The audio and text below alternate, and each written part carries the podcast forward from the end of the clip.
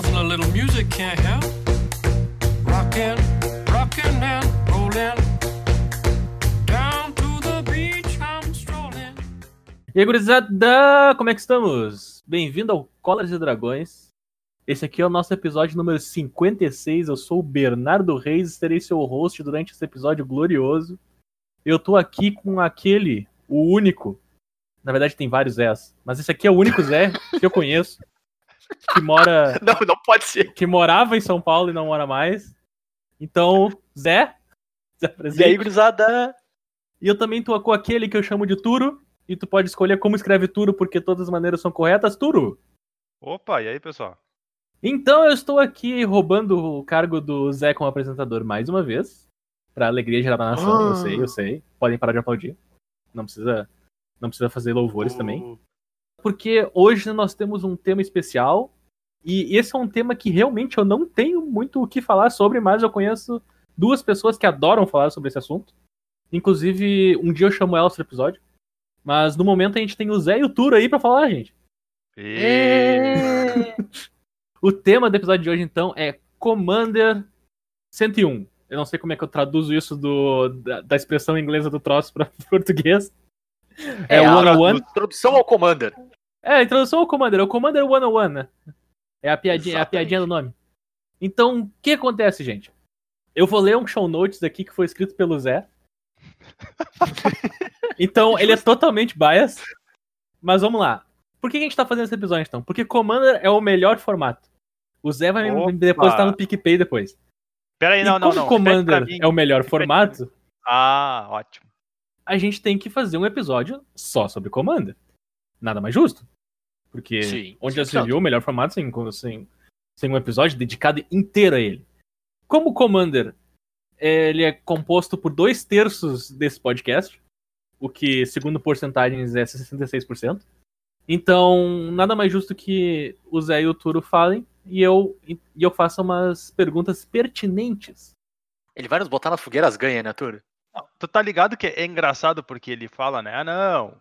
O Zé e o Turo manjam de Commander. O Zé e o Aham. Turo gostam de Commander. Aí ele aparece lá na, na- no tier list de Commander que alguém fez, que eu não vou dizer quem é aqui. É o Voltorb, e- cara. O Voltorb, é, exato, o Voltorb. E aí, tipo, ele é o tier S secreto, sabe? Tipo, o boss que tu libera no Street Fighter.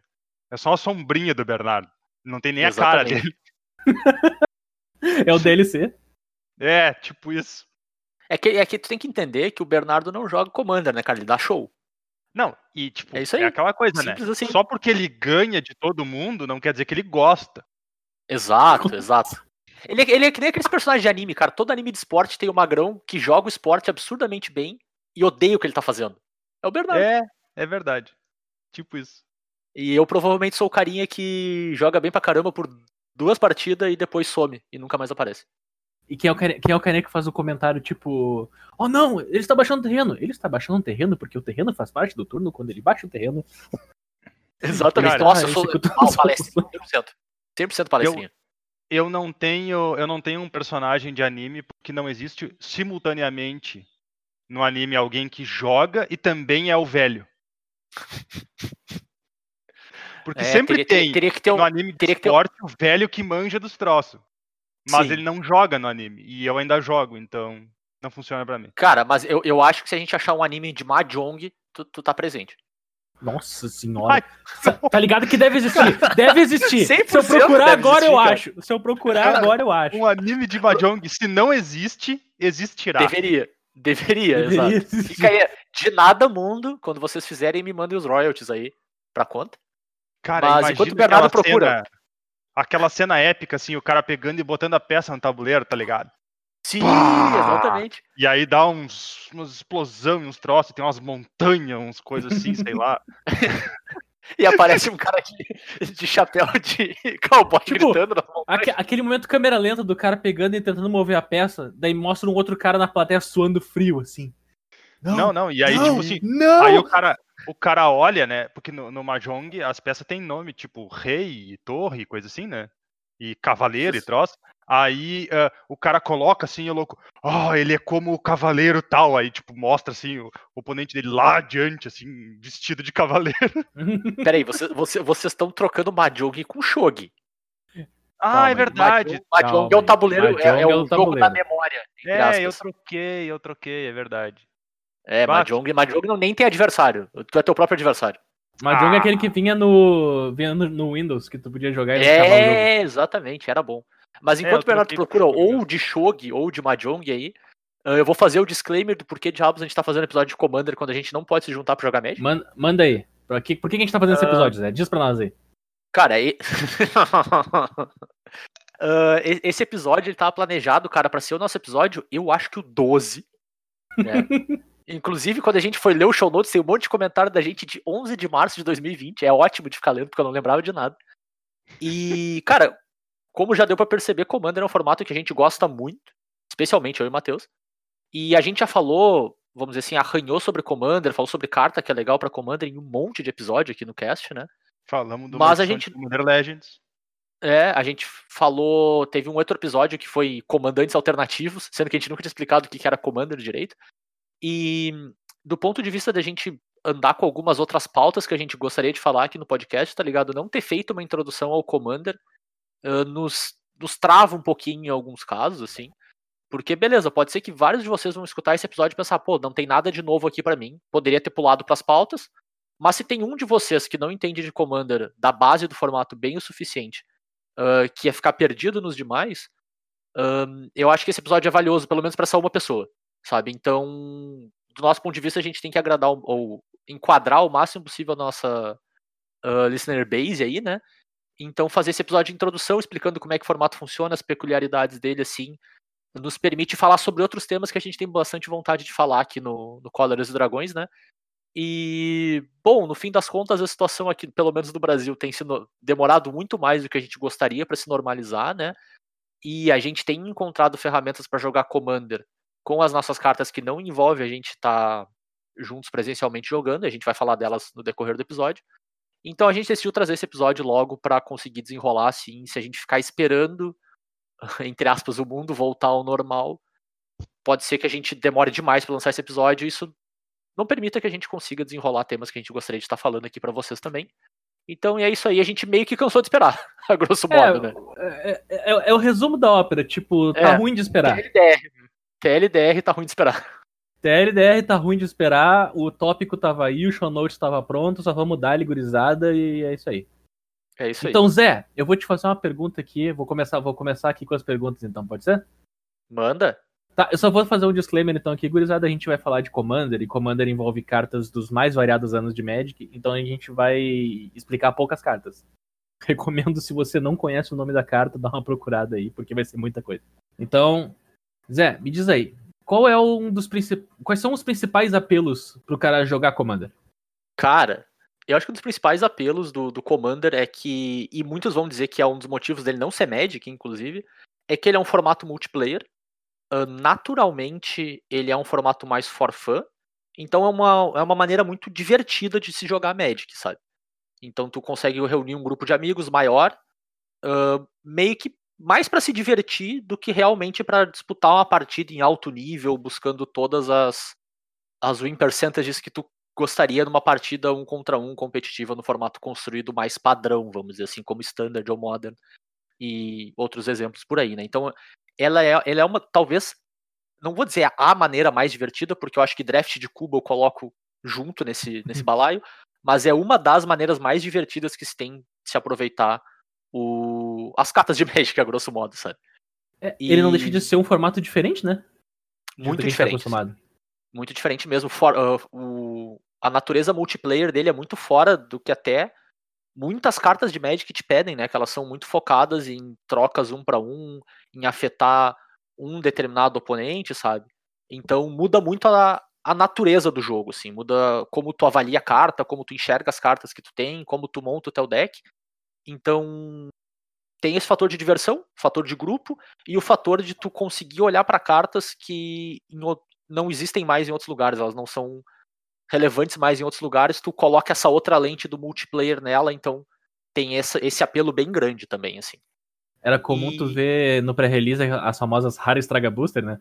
Que é Sim! O apelido que a gurizada dava, e é a rara, a rara que custa agora 50 conto e o Commander adora. É, cara, e elas sempre foram boas em Commander. Aquela, cara, aquele encantamento vermelho de 6 ou 7 mana que tem em todas as edições, provavelmente vão ser bom em algum deck de Commander. Com um textão gigante. Com texto gigante. É, exato. Quanto maior o texto, melhor a carta, inclusive. No Commander. Pior pro, pro limitado, pior pro standard, pior pra todo o resto.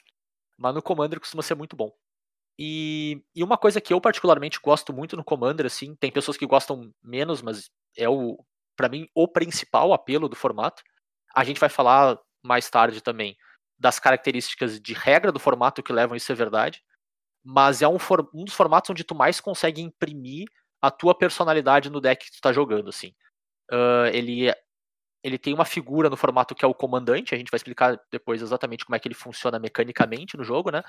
Mas o teu deck meio que gira ao torno, em torno do teu comandante, e é muito difícil que num formato multiplayer, com 4, 5, 6 pessoas, tu precise estar jogando com o melhor comandante disponível. Muitas vezes tu consegue jogar com um comandante que tu gosta, mesmo que ele não entre, vamos lá, na lista dos 15, 20 melhores comandantes que existem por aí, e tu ainda é capaz de disputar uma partida equilibrada com os teus oponentes, jogando com uma coisa que exprime tua personalidade, expressa a tua personalidade, onde tu, tu consegue te, te ver fazendo aquilo, tu consegue te divertir muito fazendo aquilo, sabe? É uma coisa que eu gosto bastante. Eu tenho. Os guris ficam bravos quando eu falo que eu tenho deck temático, temático de bom, né? Mas eu tenho muito deck temático, eu tenho um deck de, de KCI em Commander, sabe? Eh, Que é Cra- Crack Clan Works, pra quem não conhece. Ah, eu tenho deck de Elf em Commander.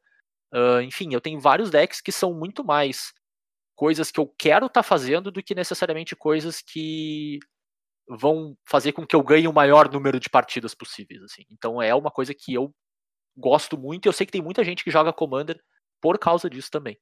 O, o Commander ele meio que deu assim uma cara pro pessoal que adora se criar um tema pros decks, né? Tipo, o cara pode montar um deck Sim. de gato se ele quiser agora. E o Claro. Commander, ao longo do tempo, ele foi se desenvolvendo e dando power level pro cara que queria fazer o deck de gato. Então o deck de gato não era só estiloso. Ele era um gato que. É um deck que pode ganhar. Deck de gato, Exato, deck de exatamente. pássaro, deck de esquilo. Tipo, ao longo do tempo o pessoal foi adicionando cartinhas assim que poderiam ir se encaixando e os decks passaram de ser só temáticos pra decks perfeitamente viáveis, cara. Exato. Mas, assim, E ó, eu a gente tá fazendo muito- só- Me diz aí. Eu só, eu só quero trazer uma frase que o Matheus gosta muito de falar, vou roubar de ti, mas eu estou te dando os créditos.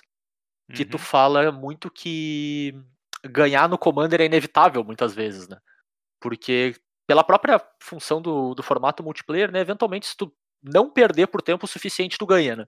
Tem muito disso Sim. também. E por, e por consequência, ah, tu consegue competir em praticamente qualquer mesa com uma gama muito grande de deck aí, porque se tu, tá, se tu não tiver proativamente tentando ganhar o jogo o tempo inteiro, mas tu tiver focado em não perder, inevitavelmente tu vai ganhar uma partida. Pode não ser a primeira, pode não ser a segunda, mas inevitavelmente tu vai ganhar uma partida. E não, não só isso, inclusive. Eh, Tem um outro aspecto que, pra mim, ele foi uma coisa que eu só, eu só percebi depois de muito tempo jogando o formato. E aí existe uma complicação no formato do ponto de vista desse aspecto. Porque pode ser uma coisa que muita gente acha ruim. Mas dói menos perder em Commander. Sim. Porque muitas vezes o teu oponente vai estar ganhando de ti de uma forma interessante, certo? Mas mesmo quando ele tá ganhando de ti do mesmo jeito, tu é um de três jogadores, eh, de quatro jogadores geralmente, vamos dizer assim. É, tu não tá jogando com chance igual de ganhar. A partida de Uhum. Commander nunca é 50-50. Porque tu tem mais oponentes. então, se tu ganhar uma partida a cada quatro, que tu jogue numa noite com quatro pessoas, a tua chance, de- a tua porcentagem de vitória tá dentro do esperado, certo? E, Sim. Claro, como o cara se acostuma, entre aspas, a perder sem tanto problema, muitas pessoas acabam diminuindo a dedicação delas no jogo normal, porque agora elas não se importam mais de perder uma partida comum de Magic, sabe? E Bom, aí sim, esse é o isso é aspecto verdade. que pode ser problemático, é o Commander pode te ensinar a ser um jogador menos competitivo. E aí, se tu quer ser um jogador competitivo, isso não é bom. Definitivamente. Concordo contigo. Mas então, Mas então, gurizada, a gente tá aqui dando muito teaser, falando de Commander, falando etc. Mas, Turo, Hum, por favor, explica pra gente o que que é o Commander. show. O que que é o formato. Então, o Commander ele é um formato e como todo formato ele vai ter restrições nas construções de deck dele. Ele não tem restrições de edições de cartas. Então, nesse sentido, o Commander é tipo vintage. Tu pode Vale jogar com todas as tudo. edições da história do Magic. Tu tem as cartas banidas de Commander. Então, talvez Não ele vale mais seria tudo. ele seria mais apropriado de comparar com o Legacy, então, né? Já que o Vintage não pode banir É. carta. É, eu acho que sim. Tá. Faz sentido. É. Então, nesse caso, ele seria mais comparado com o Legacy. E por que, que não faria sentido o formato Vintage de banimento, né? Que é as restrições de carta? Commander é um formato singleton. Tu só pode usar uma cópia de cada carta que não seja um terreno básico. Além disso, o Commander ele é um formato onde o teu deck tem 100 cartas. Exatamente 100 cartas. Não é que nem os outros formatos construídos que tem um mínimo de cartas, certo? Então, por exemplo, tu vai Uhum. jogar limitado, o mínimo de cartas do teu deck de limitado é 40. Em construído normal, o mínimo de cartas do teu formato é 60. No Commander é exatamente 100 cartas. E nenhuma mais, nenhuma menos. Para fechar, a última restrição de construção de deck em Commander é a identidade de cor do comandante. Então, uma das tuas 100 cartas, ela tem que ser uma criatura lendária, porque criaturas lendárias podem ser comandantes. Também existem cartas de planinauta que dizem que aquelas cartas podem ser comandantes. Uhum. E nada impede de no futuro existirem cartas de outros tipos, que não só planinauta, que também tenham a habilidade de que elas podem ser teus comandantes. Mas basicamente o que tu vai fazer? Tu seleciona uma criatura lendária para ser teu comandante, e aquela criatura lendária ela vai ter uma identidade de mana. A identidade de mana daquela criatura é de acordo com as cores dos símbolos de mana que aparecem na carta, certo? Então, Uhum. eu vou tentar dar um exemplo fácil. O Isamaru. O Isamaru é uma criatura lendária de uma mana branca. Ele é uma mana branca 2-2. Ele pode ser teu comandante? Pode, porque ele é uma criatura lendária. Qual a identidade de cor dele? Ele é branco. E somente branco, porque mana branca é o único símbolo de mana que aparece na carta como um todo. Uhum. Tá. Aí deixa eu te perguntar, Aí- deixa eu perguntar de uma carta. Ah, E o Tazigur, pois bem, então. The Golden Fang. O Tazigur, ele tem símbolos de mana em mais de um lugar da carta. Tá? Ele tem o símbolo de mana do custo de mana dele, que é um símbolo de mana preto. Mas ele também tem uma Uhum. habilidade ativada que tem um custo de mana híbrido de azul e verde. O custo de mana híbrido, ele conta como as duas cores. Certo? Então conta Certo. como azul e verde, não como azul ou verde. Nesse caso, o Tazigur, ele é um comandante com identidade de mana que a gente chama de Sultai. Porque a identidade de mana dele é preto, verde e azul. Então, e pegando a- um, pegando um exemplo mais recente, Turo, eu posso te perguntar numa outra carta aqui então? Uhum. E a Éssica, da árvore? Então, a Jessica da árvore, ela é um- uma carta dupla face. O lado de criatura dela custa duas manas verdes, mas o outro lado dela, que é a outra face, é um encantamento que custa uma mana de cada cor. Pela regra de cartas dupla face, ela tem a identidade de mana dos dois lados somados. Então, a Jessica é um comandante com identidade de mana de cinco cores. Beleza. E o que, que a identidade de cor representa no fim das contas? A gente tem um- uma carta, que é uma criatura lendária, dentre as suas 100 cartas, e essa carta tem uma identidade de cor. Tu escolheu ela para ser o teu comandante. Exato. O que, que essa identidade de cor faz? essa identidade de cor ela é uma restrição na forma como tu pode construir teu deck. Basicamente, tu só pode colocar cartas no teu deck que estejam dentro dessa identidade de cor. Uhum. Então, como é que essa restrição funciona? Bom, tu tem a identidade de cor do comandante, certo? Se a gente usar o Tazigur de exemplo, ele é um comandante Sultai. O que, que isso quer dizer? Quer dizer que tu só pode colocar cartas que tenham identidade de mana Sultai dentro do deck Tazigur. Então, por exemplo, Uhum. terrenos que geram mana, certo? Os teus terrenos, quando, como, como eles geram mana e eles, para gerar mana, eles têm o símbolo de mana nele, eles vão ter uma identidade de mana também, apesar do terreno ser uma coisa incolor. Bom, então o que, que isso quer dizer? Quer dizer que eu não posso usar um terreno que gera mana branca ou que gera mana vermelha no meu deck. Uhum. E quando eu digo gera mana branca ou gera mana vermelha, eu quero dizer o símbolo de mana aparecer no terreno. Porque eu posso usar um terreno que diz que ele gera mana de qualquer cor. Certo? Isso não Entendi. tem problema nenhum. O que não pode é o símbolo de mana vermelho ou o símbolo de mana branca aparecer no terreno. E Sim, isso é, é importante ressaltar né, que a, a restrição da identidade de cor é para casar a identidade de cor da carta também, não é só a cor da carta. Né? Então, mesmo que o terreno é incolor, ele tem a identidade de cor colorida. Né? Exato. E Tá, isso essa quer dizer que tu não pode usar terrenos que geram mana de qualquer cor? Não, tu Pode. pode. Tu Porque só não um terreno, pode usar um terreno que tenha o símbolo das, dos símbolos que tu não tem. Ah, Isso. Porque em, em termos de identidade de cor, um terreno que diz vira, adiciona uma mana de qualquer cor, é um terreno cuja identidade de cor é incolor. olha Porque ele só. não tem nenhum símbolo de mana nele. É bem estranho. Ou melhor, é, é mais perto do que um terreno é de verdade, porque um terreno não tem cor, né? Uma carta sem cor. Mas terrenos que têm símbolos de mana nele, como uma ilha, por exemplo, uma ilha tem identidade de cor azul, porque ele tem uma habilidade vira, adiciona uma mana azul. Um, um trioma tem uma identidade de cor de três cores, porque ele tem vira e adiciona uma entre três cores diferentes. Mesmo ele Ah, sendo e- uma carta incolor. Entendi. Então um Urborg ele é preto? Não. Ah, O Urborg não é preto. O Por Urborg que, que não o tem Urborg não é preto? Porque o Urborg não tem escrito nele em nenhum lugar a habilidade de vira e gera mana com um símbolo de mana de alguma cor. Exatamente. Cartinha que foge das Estranho. regras. É, estranho. Tem muito corner case em Commander. Corner case eu acho que é o formato com mais. O Commander é o formato Corner mais case. corner case. Corner que É, Inclusive, a forma que ele colocou já explicava assim, bem Já explicou certinho. tudo, exato. Poderia chamar de corner case under o formato e ia tá tudo ótimo. Porque, cara, e, e até uma coisa que é engraçada, acontece com muita frequência na mesa. Alguém fala. Bah, percebi uma coisa que dá pra fazer aqui, será que funciona? E aí pergunta pras outras três pessoas que estão jogando junto e ninguém sabe, muitas vezes. Ah, Ah, essa sim, é a frase mais que- comum, seguido de eu acho que combei, gurizada. É, Não. também. O- por muito tempo, enquanto o Commander não era muito popular, ele era ou um formato muito conhecido por ser jogado por juízes de Magic, Sim. ou o formato mais odiado de juízes de Magic que recebiam a mensagem às três da manhã das pessoas que estão jogando perguntando o que, que acontecia. Sim. É verdade. Tá, Turo, olha só, eu tenho que fazer uma pergunta muito importante. Hum. O Commander, o Commander ele adiciona todas as restrições do deck, né? Mas como funciona o comandante?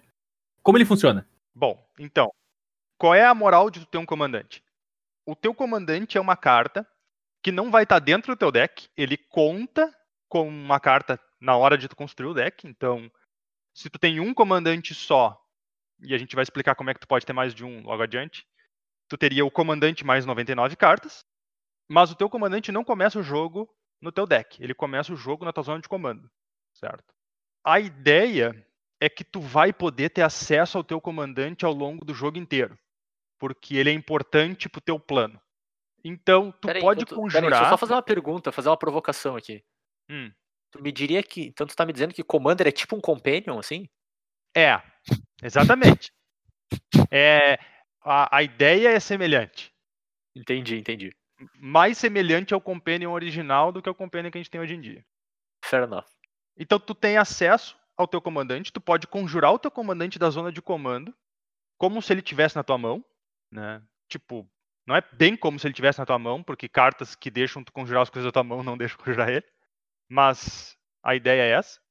Tu pode conjurar o teu comandante da zona de comando, e toda vez que o teu comandante sai de jogo, seja quando ele volta para tua mão, seja tentando colocar ele no teu baralho, seja colocando ele no teu cemitério, seja colocando ele no exílio, certo? Toda vez que teu comandante muda de uma zona para outra, tu pode escolher colocar ele na zona de comando, de forma que é impossível, entre aspas, matar o comandante do oponente. É, entre aspas, eu digo porque os efeitos de morrer funcionam hoje em dia. Há um bom tempo atrás eles não funcionavam. Mas o teu oponente vai poder conjurar o comandante dele de novo, de novo, de novo. Para não ficar sem custo nenhum, tu conjurar o teu comandante uma dezena de vezes, ele tem um contador de quantas vezes tu conjurou o teu comandante da zona de comando. E cada vez que tu vai conjurar o teu comandante da zona de comando, depois da primeira, ele vai adicionando duas manas quaisquer ao custo. Então, É, então. como um exemplo simples, a gente, se a gente tem um comandante de 3 manas, eu posso conjurar ele por 3 manas. Aí o Zé mata meu comandante, ele vai pra zona de comando, e eu posso conjurar ele por 5 manas. Aí o Bernardo mata meu comandante, ele vai pra zona de comando, e eu posso conjurar ele por 7 manas. E assim vai indo. Então tu pode chegar ao ponto de pagar quantas manas no Taurand? Pode chegar ao ponto de pagar 16, 18 manas no Taurant, dependendo da situação que tu te encontrar numa partida. Entendi, entendi. Tau- E Taurand custa 4 mana, né? É, É, e, e aí, só pra, vamos dizer assim, agregar nesse ponto do comandante ser uma carta que tu tem sempre acesso, né? Essa, pra mim, é a característica que faz o Commander ter essa, essa capacidade de ter tanto deck diferente, assim. Porque como é uma carta ah, central e, e costumeiramente cartas, lenda, criaturas lendárias, né? Ou são fortes, naturalmente poderosas, assim, em termos de, de status e de custo e o que quer que seja. Ou elas são. têm uma característica muito específica, né? São entre aspas, estranhas, assim, elas têm algum efeito muito único, tu, tu- como tu tem acesso sempre a essa carta no decorrer do jogo, né, tu constrói o teu deck de um jeito que tu maximiza esse acesso, né? Então, as tuas cartas funcionam bem com aquela carta porque tu garante que uma delas tu sempre tem, né, no decorrer da partida, seja pelo custo que for, né, às vezes mais, às vezes menos. menos. É a famosa E- mão inicial de oito cartas, né? Porque Exatamente. tu tem a sete nove- inicial e o comandante ali. Ou nove. Ou porque nove se for ladrão. Como a gente sabe que dá pra ser ladrão. E isso é muito legal no formato, assim. É um diferencial muito bacana, né? Permite que tu faça decks com, com cartas no teu main deck muito esquisitas, só porque elas funcionam muito bem com aquele um comandante específico que tu adora, sabe?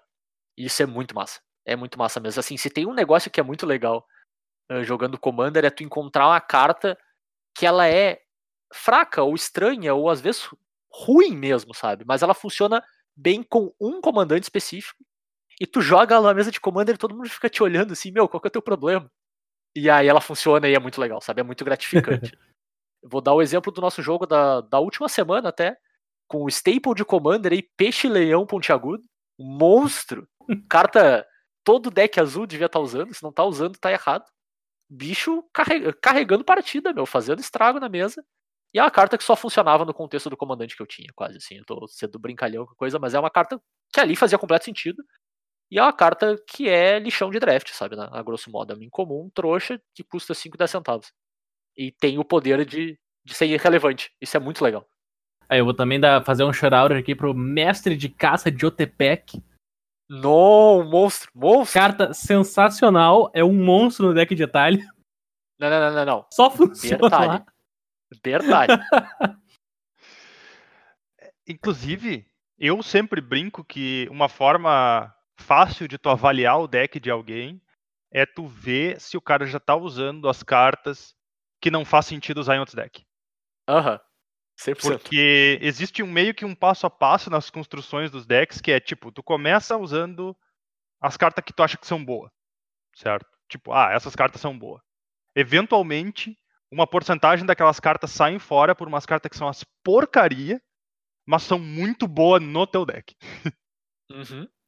E aí aquele ali é o, é o passo do meio pra te fazer o teu deck ficar bom mesmo. Enquanto tu não tem cartas que são ruins nos outros lugares, mas são boas no teu deck, o teu deck ainda não atingiu o potencial de ser bom. Tá, aí então, tem mais- peraí, vamos... Tem mais uma, vamos- só uma, mais uma coisa relevante nesse, Manda aí, nesse ponto específico. Esse é o momento que tu sabe que tu enfiou o pé na jaca em jogar Commander. Que é quando tu começa a Sim. caçar essas desgraças, a tua coleção cresce quatro vezes com um monte de carta que só serve num deck maldito. E tu tá com uma pilha de bagulho. Que pensa, pô, quando eu montar aquele deck de novo, Que- essa tu uma carta é um monstro. Mas não serve pra mais nada. Mas Tu nada sabe que tu mesmo. não vai usar em mais nenhum lugar, cara. Eu tenho uma pilha É. de carta ali que só vai no animar. E no animar, ponto. Acabou. Tu sabe que tu tá perdido quando tu compra estilo de Tel Gelade. mais ou menos isso. E eu não vou dizer o que, que estilo de Tel Gelade faz. Quem quiser pode procurar. E vai entender Ai, porque a pessoa tá perdida quando ela compra essa carta. Tá, então, vamos ver então. Vamos por partes. A gente tem o, o comandante, que bota todas as restrições do deck. A gente tem o deck de 100 carta, que na verdade são 99 mais do comandante. E a gente tem também as definições de cor e como é que funcionam as regras. Mas eu vou perguntar uma coisa, Zé, como é que funciona o jogo de Commander? Beleza. Cara, o jogo de Commander é um jogo de Magic multiplayer. Então, por ser um jogo de Magic multiplayer, tem algumas diferenças na estrutura da partida. Uh, como, por exemplo, tu tem um mulligan gratuito no início de cada jogo, né? Então tu mulliga para sete cartas de novo. Que é muito bom, porque, cara, é muito fácil tu comprar uma mão num deck tão grande, singleton, que, entre aspas, não faz nada. Às vezes acontece mesmo, então tu ter acesso a pelo menos uma mão funcional é extremamente importante. Uh, porque ficar para trás num jogo desses é bem ruim, tipo, tu não te diverte jogando, né, de fato. E tu compra no teu primeiro turno, né? O primeiro jogador compra no primeiro turno dele, né? Então todo mundo compra sempre. Não tem aquele primeiro turno onde um jogador não vai comprar. Uhum. E tu tem 40 pontos de vida. Também é uma diferença, assim. Então, a quantidade de pontos de vida é bem maior. Ah, Mas, tem mais vida então relação- que normal. tem mais vida que o normal. Porque tu tem mais oponentes, né? Então, naturalmente, tu vai tomar mais dano incidental pra garantir que tu não morre muito rápido só porque tu começou um pouco mais devagar, ou, enfim. Por- por- às vezes até por splash damage, assim. E, mas tem uma característica de dano muito específica que é importante de mencionar, que é o dano de comandante, né? Um jogador que sofre 21 pontos de dano de combate de um comandante perde aquela partida, independente de quantos pontos, pontos de vida ele tem. Então, vou dar um exemplo assim de um commander clássico uh, que a gente chama de Voltron, né? Que é quando tu monta um comandante, tu monta um Megazord na volta dele, seja com equipamentos, auras, ou simplesmente uma criatura lendária que já é grande naturalmente, né? Vou dar um exemplo do Voltron clássico, que é o Rafik, que é uma criatura lá de, de Alara, que, em resumo, ele é muito bom em combate. Eu não vou explicar toda a carta, se tu quiser ler. Tem problema, mas ele é um- uma boa criatura para se entrar em combate. Se o Rafik é meu comandante, e eu, ao, no- ao decorrer do jogo, não, não precisa nem ser de uma vez só, mas ao decorrer do jogo, o meu Rafik causou 21 pontos de dano de combate no Bernardo, ou mais, né? 21 ou mais, não precisa ser exato. O Bernardo perde o jogo, mesmo que ele tenha um milhão de pontos de vida. Não importa. Sabe, isso é irrelevante, o dano de comandante é, um- é uma contagem à parte, assim. E, e é interessante pontuar que é do mesmo comandante, né? Então, se por algum acaso o Bernardo toma 12 do meu comandante e 10 do comandante do, do Matheus, ele não perde o jogo. Mas, se eu dou 12 pontos de dano com o meu comandante no Bernardo e o Matheus rouba o meu comandante com um efeito de roubar a criatura por um turno, ou o efeito que for, ele toma controle do meu comandante e dá mais 10 pontos de dano no Bernardo, o Bernardo perde o jogo, porque o comandante que causou 21 ou mais é o meu. É o mesmo, é a mesma, o mesmo comandante, mesmo que seja sob o controle de outro jogador. E, e esse é legal também porque abre um espaço de design de decks onde o teu comandante é a tua, tua chave de vitória, né? A gente vai falar mais a fundo ah, de arquétipos mais na frente do episódio, né? Mas é um arquétipo super válido, sim. É, faz Uh. parte, essa regra é o que faz parte daquela ideia que eu digo que se tu não perde, tu ganha. Exato. Porque Exatamente. Sempre vai ter como ter acesso ao teu comandante e o teu comandante sempre vai poder matar alguém, não importa o estado que aquela pessoa esteja. Sempre dá pra Sim. atacar, matar o cara com Mizix, né? Sempre dá pra matar os caras com Mizix, de dois em dois. Uma, Justíssimo. uma coisa que também é interessante nessa. E aí é tipo. Não, não entra. Não, não faz nem sentido eu comentar aqui, porque não acontece nunca. Mas a propriedade do teu comandante ser o teu comandante, ela é tal que, mesmo que o teu comandante seja um morph, na- ele ainda tá causando dano de comando. Sim, sim. É estranho, mas, mas funciona. É. Então, sei lá, se alguém conseguir transformar o teu comandante num terreno, mas tu ainda tiver como fazer o teu terreno virar uma criatura e bater no cara, vai ser dano de comandante. Sim, tipo, usando a combinação extremamente estranha de Imprison in the Moon e um Kamal, tu consegue fazer isso que tu falou. É, É, exatamente. Então, dá. De fato dá. Ou até um Ixidor pra virar todas as criaturas pra baixo, aquela criatura que tá virada pra baixo, que é um comandante, ainda vai causar dano de comando. É muito estranho. Mas é isso aí. É. E, e aí, cara, por ser um jogo multiplayer, né, foge de algumas características, vamos dizer, clássicas do jogo um contra um, né? Que a tua gestão de recurso ela muda bastante, assim, né? Tu, as tuas cartas que trocam um para um se tornam imediatamente um pouco mais fracas, porque tu não tá trocando mais um para um com os teus oponentes. Tu tá trocando um para um com um oponente específico, mas os outros dois ou três oponentes que tem na mesa ah, não estão gastando recurso naquela transação, sabe? Então eles estão ganhando recurso em cima de vocês, mesmo sem fazer nada. Então toda a tua gestão de recurso muda, o momento que tu quer fazer as coisas muda. Uh, enfim, é, a, o, a própria natureza de estar jogando com diversos oponentes faz com que tu tenha que avaliar a tua gestão de recurso de uma lente completamente diferente, assim. Eu admito que eu não quero me alongar muito nesse ponto, porque isso aqui é um episódio por si só, se a gente quiser falar. sabe? Dá para ir muito fundo em gestão de recursos de Commander. Então, é basic, basicamente a, a, lente de gestão de recurso muda muito, assim. Tu tem que ser muito mais cuidadoso com as suas cartas.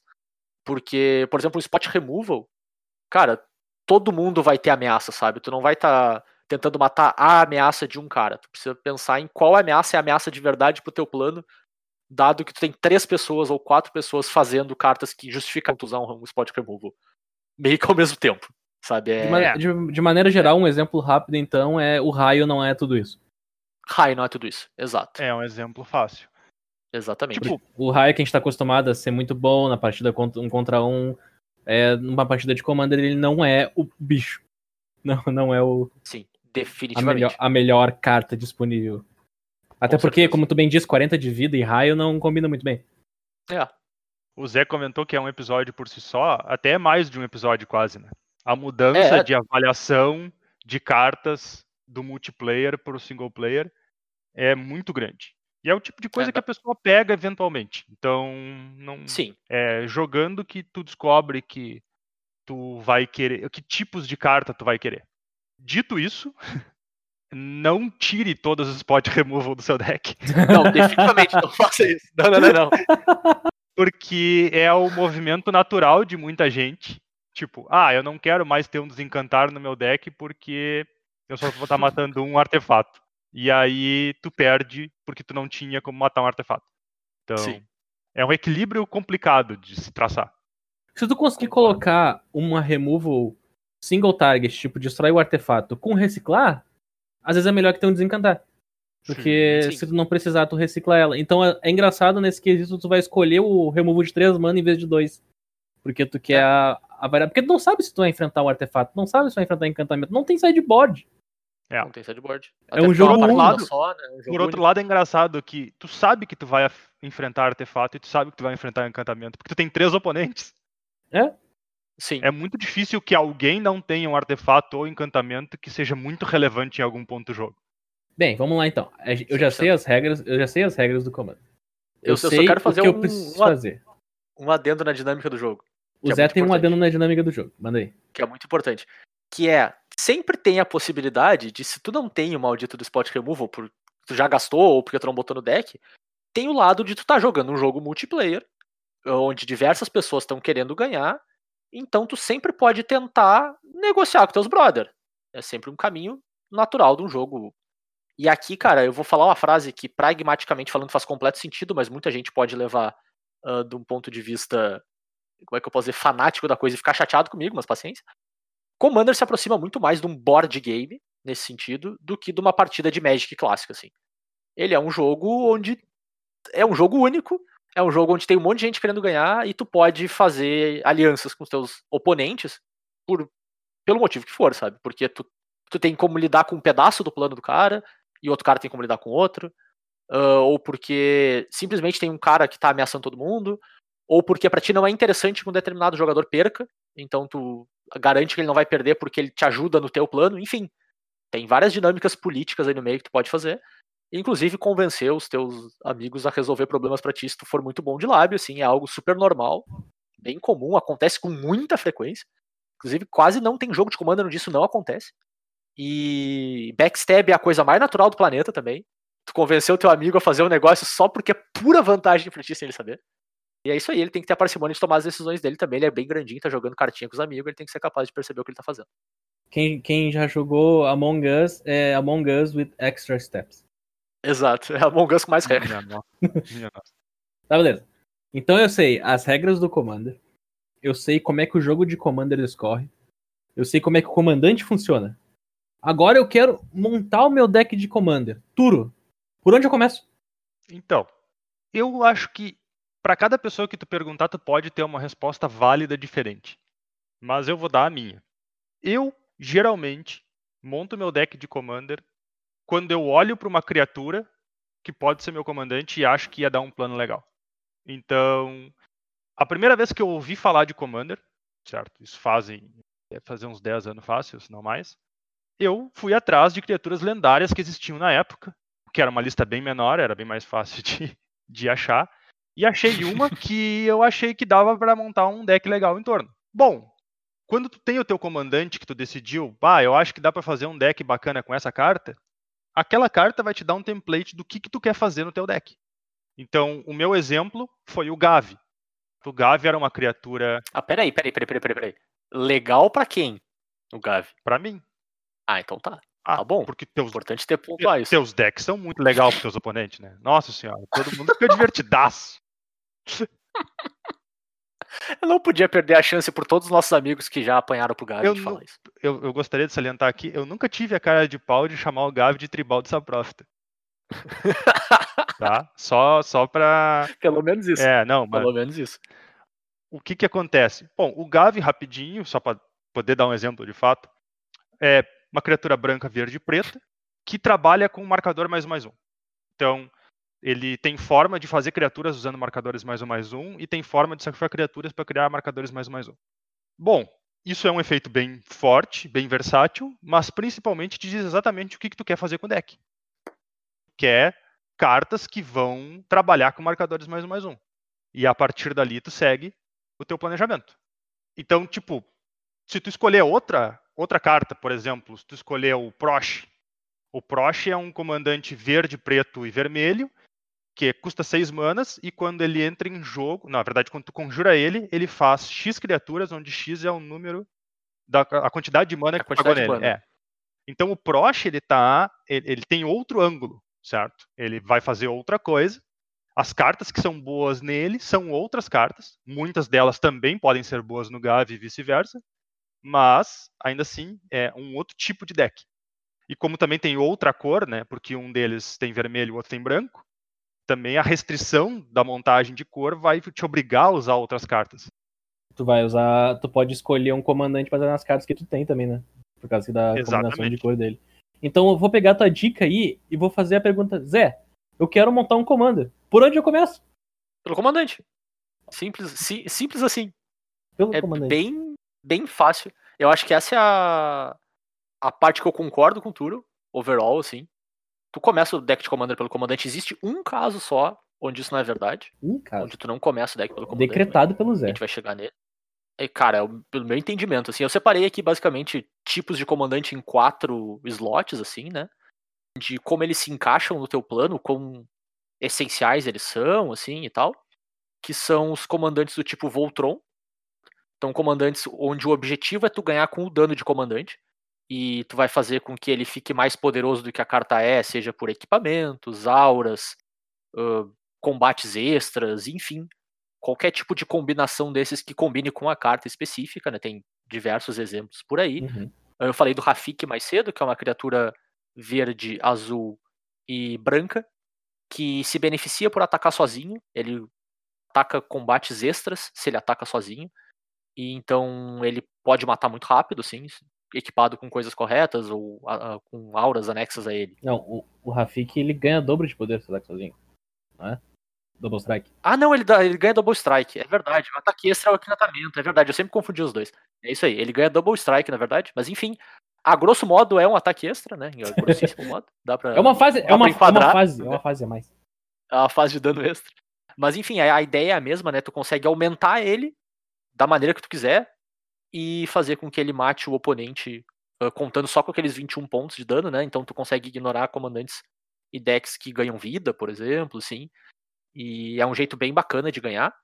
Eu vou ser honesto e dizer que tem perdido um pouco de espaço nos últimos anos aí, 5, 6 anos pra cá, mas ainda assim, dependendo do comandante, ele é forte o suficiente pra valer a pena tu usar. E se tu gosta da ideia, manda bala, assim. Eu só acho que nos últimos anos não tem saído grandes Voltrons como se tinha antigamente. Eu acho que mudou um pouco a, vamos dizer assim, as cartas que estão sendo impressas como Commander não tem mais cara de Voltron ultimamente. Os Megazords não vendem mais. O pessoal parou de assistir mais. Power Rangers. Existe Pois um, é, né, tia? Existe um aspecto, na verdade, né, do deck Voltron, é que se tu monta um bom deck Voltron, tu tem uma ótima chance de eliminar um oponente muito rápido. No Uhum. entanto, isso chama bastante atenção e deixa todo mundo apavorado. Então, já se torna muito mais difícil tu eliminar o segundo e o terceiro oponente também.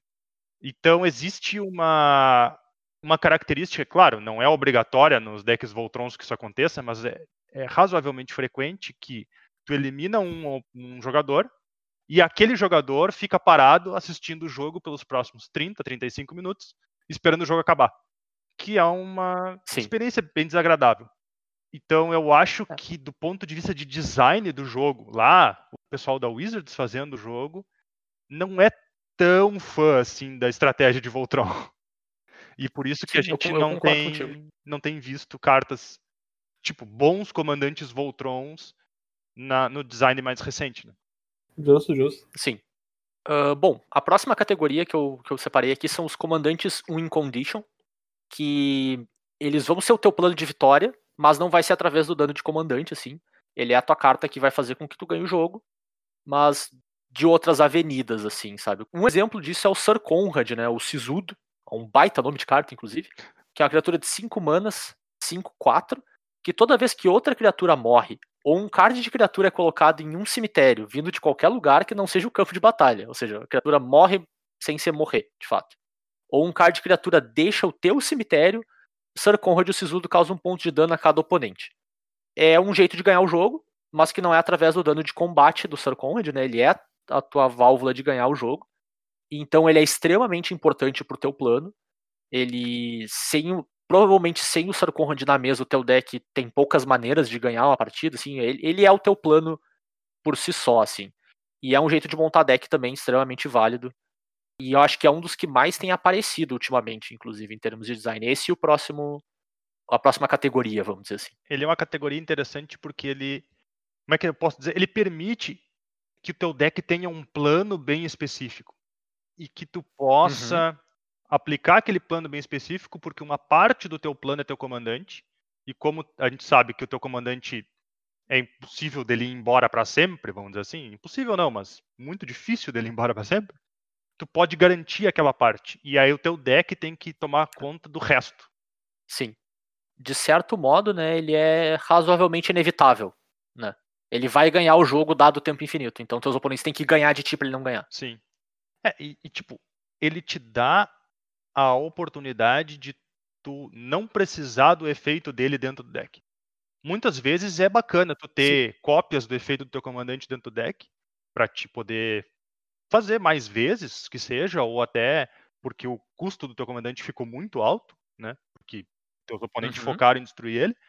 Tu tem um segundo plano, mas tu não tem que ter a mesma quantidade. Então, por exemplo, o deck do Sir Conrad, eh, de uma forma muito simples, ele as cartas do deck podem se preocupar só em ficar fazendo criaturas e sacrificar criaturas. Porque o Sir Conrad faz o resto. Sim, exatamente. A próxima categoria que a gente tem são os comandantes que eles são algum tipo de engine, assim. Então eles não vão ganhar o jogo pra ti. Eles não são a carta que te permite chegar na vitória. Mas eles têm algum tipo de benefício pro teu plano de jogo pra permitir que o teu deck ganhe a partida pra ti. Certo? Então a, a carta que eu trago aqui é a Tatiova, a minha queridíssima Tatiova, druida Bent. Hum. Já falei Hum. dela pelo menos uns 10 episódios aqui. E vai falar para mais é uma 10. criatura de 5 manas. Pff, Enquanto, enquanto existir Cóleras Dragões, existirá Tatiova no mundo, cara. 5 manas por uma 3-3, Tritão Druida. Ela é verde e azul. E ela tem, toda vez que um terreno entra no campo de batalha sob teu controle, tu ganha um ponto de vida e compra uma carta. Não é uma carta que ganha uma partida, ela não tem nenhum mecanismo de derrotar teu oponente, a não ser bater 3 de dano repetidas repetidas vezes. 7, pra ser exato. Se der tudo certo. Mas ela te permite gerar uma quantidade de recursos muito grande e, por consequência, vamos dizer assim, atropelar os teus oponentes com o teu próprio deck, assim. Então tu vai ter win conditions dentro do teu deck, sejam através de criaturas, seja através de combo, enfim, dá pra te escolher pra onde ir nesse caminho, né? Todas as, a gente acabou não falando nisso, mas todas as características de deck que a gente conhece no construído tradicional se aplicam ao Commander também. Tem deck de controle, tem deck de combo, tem deck agressivo, então tu pode montar o teu deck com a estratégia que for, o teu comandante normalmente vai casar um pouco com o que tu quer fazer, né? E, mas nesse cenário aqui, a Tatiova não é a carta que vai de fato ganhar a partida pra ti, né? Não tu não vai usar ela. Ou melhor, não é o teu plano principal usar ela pra ganhar a partida, né? Bem, qual, qual que é a última então, Zé? Me diz pra nós qual que é a última característica. por fim, tem o tipo de comandante que é o que tu basicamente não te importa, né? E que eu acho que é bem incomum hoje em dia, inclusive, uh, que é o comandante eu só quero as cores. Sabe? Acontece algumas vezes que tu basicamente quer montar um deck de commander com um determinado plano, tu quer usar a carta XYZ, combinada do jeito que for, e tu pensa assim, eu só preciso de um comandante que englobe as cores das cartas que eu estou interessado para eu poder usar elas, para eu conseguir cumprir a restrição das minhas cartas respeitarem a identidade de cor de um comandante. Tu tá só pegando emprestado o poder dele, então. É, basicamente, tu tá dizendo assim, cara, tu tem as cores que eu quero? Beleza, é isso aí, tamo junto. Um exemplo que eu trago disso durante muito tempo foi o, o comandante Five Color para qualquer coisa é o Child of Alara, assim. Durante muito tempo o pessoal usou Child of Alara porque era uma carta de cinco cor que tinha sido impressa de, razoavelmente recente, então não era difícil de tu encontrar, mas ele em si não fazia nada no teu plano, né? O Child of Alara é uma de cada cor, por uma 6-6 atropelar, que quando morre, destrói todas as permanentes que não sejam terrenos e elas não podem ser regeneradas. Assim, é uma carta forte, né? Mas tinha muito deck que só tava usando ele porque tu queria um deck de cinco cores pelo motivo que for, porque tu queria um tribal de alguma coisa que não tinha um comandante, enfim, pelo motivo que for, assim, de fato. Hum. Por que, que eu digo que isso cai bastante, assim? Porque naturalmente no Commander tu costuma começar os teus decks por um comandante, e esse aqui é o processo completamente oposto, né? Tu começa de uma ideia e tu joga um comandante em cima só porque tu tem que jogar, né? Porque o formato te obriga a fazer isso. E também porque o aumento no número de comandante nos últimos anos é muito grande. Então é quase impossível tu não achar um comandante na combinação de cor que tu quer que pelo menos seja benéfico pro teu plano, assim. Cara, eu acho. Eu tô pra dizer que hoje já é quase impossível tu fazer um deck que o teu comandante literalmente não te ajuda em nada e tu não pretende conjurar ele nenhuma vez no decorrer da existência do teu deck. Assim. Ah, claro, é que pode até ser. Existiu um momento, que nem tu falou, onde tinha dois comandantes azuis e preto, é isso aí que a gente tinha. Exato, exatamente. E isso é muito ruim, tá ligado? Muito ruim mesmo. Mas eu acho que hoje quase não existe decks mais nesse cenário. Não, eu não quis descartar a, a categoria, porque assim, é o clássico troço pra gente dizer na internet, alguém dizer, ah, eu tenho um deck que é desse jeito. e a gente dizer, tá bom, tá bom, então tu tem. Então eu não quis descartar a categoria só por causa disso, mas eu acho quase impossível. E aí eu vou tocar numa coisa que a gente, vamos dizer assim, fez um pequeno spoiler antes, né? Mas a gente não falou a fundo que são comandantes com partner, né? Que é uma mecânica que permite que tu tenha dois comandantes, desde que eles ambos tenham a mecânica de partner e os comandantes em partner eles são razoavelmente genéricos no que eles estão fazendo. Assim, eles são poderosos, mas o efeito deles não é tão específico como, por exemplo, o Sir Conrad que a gente acabou de falar.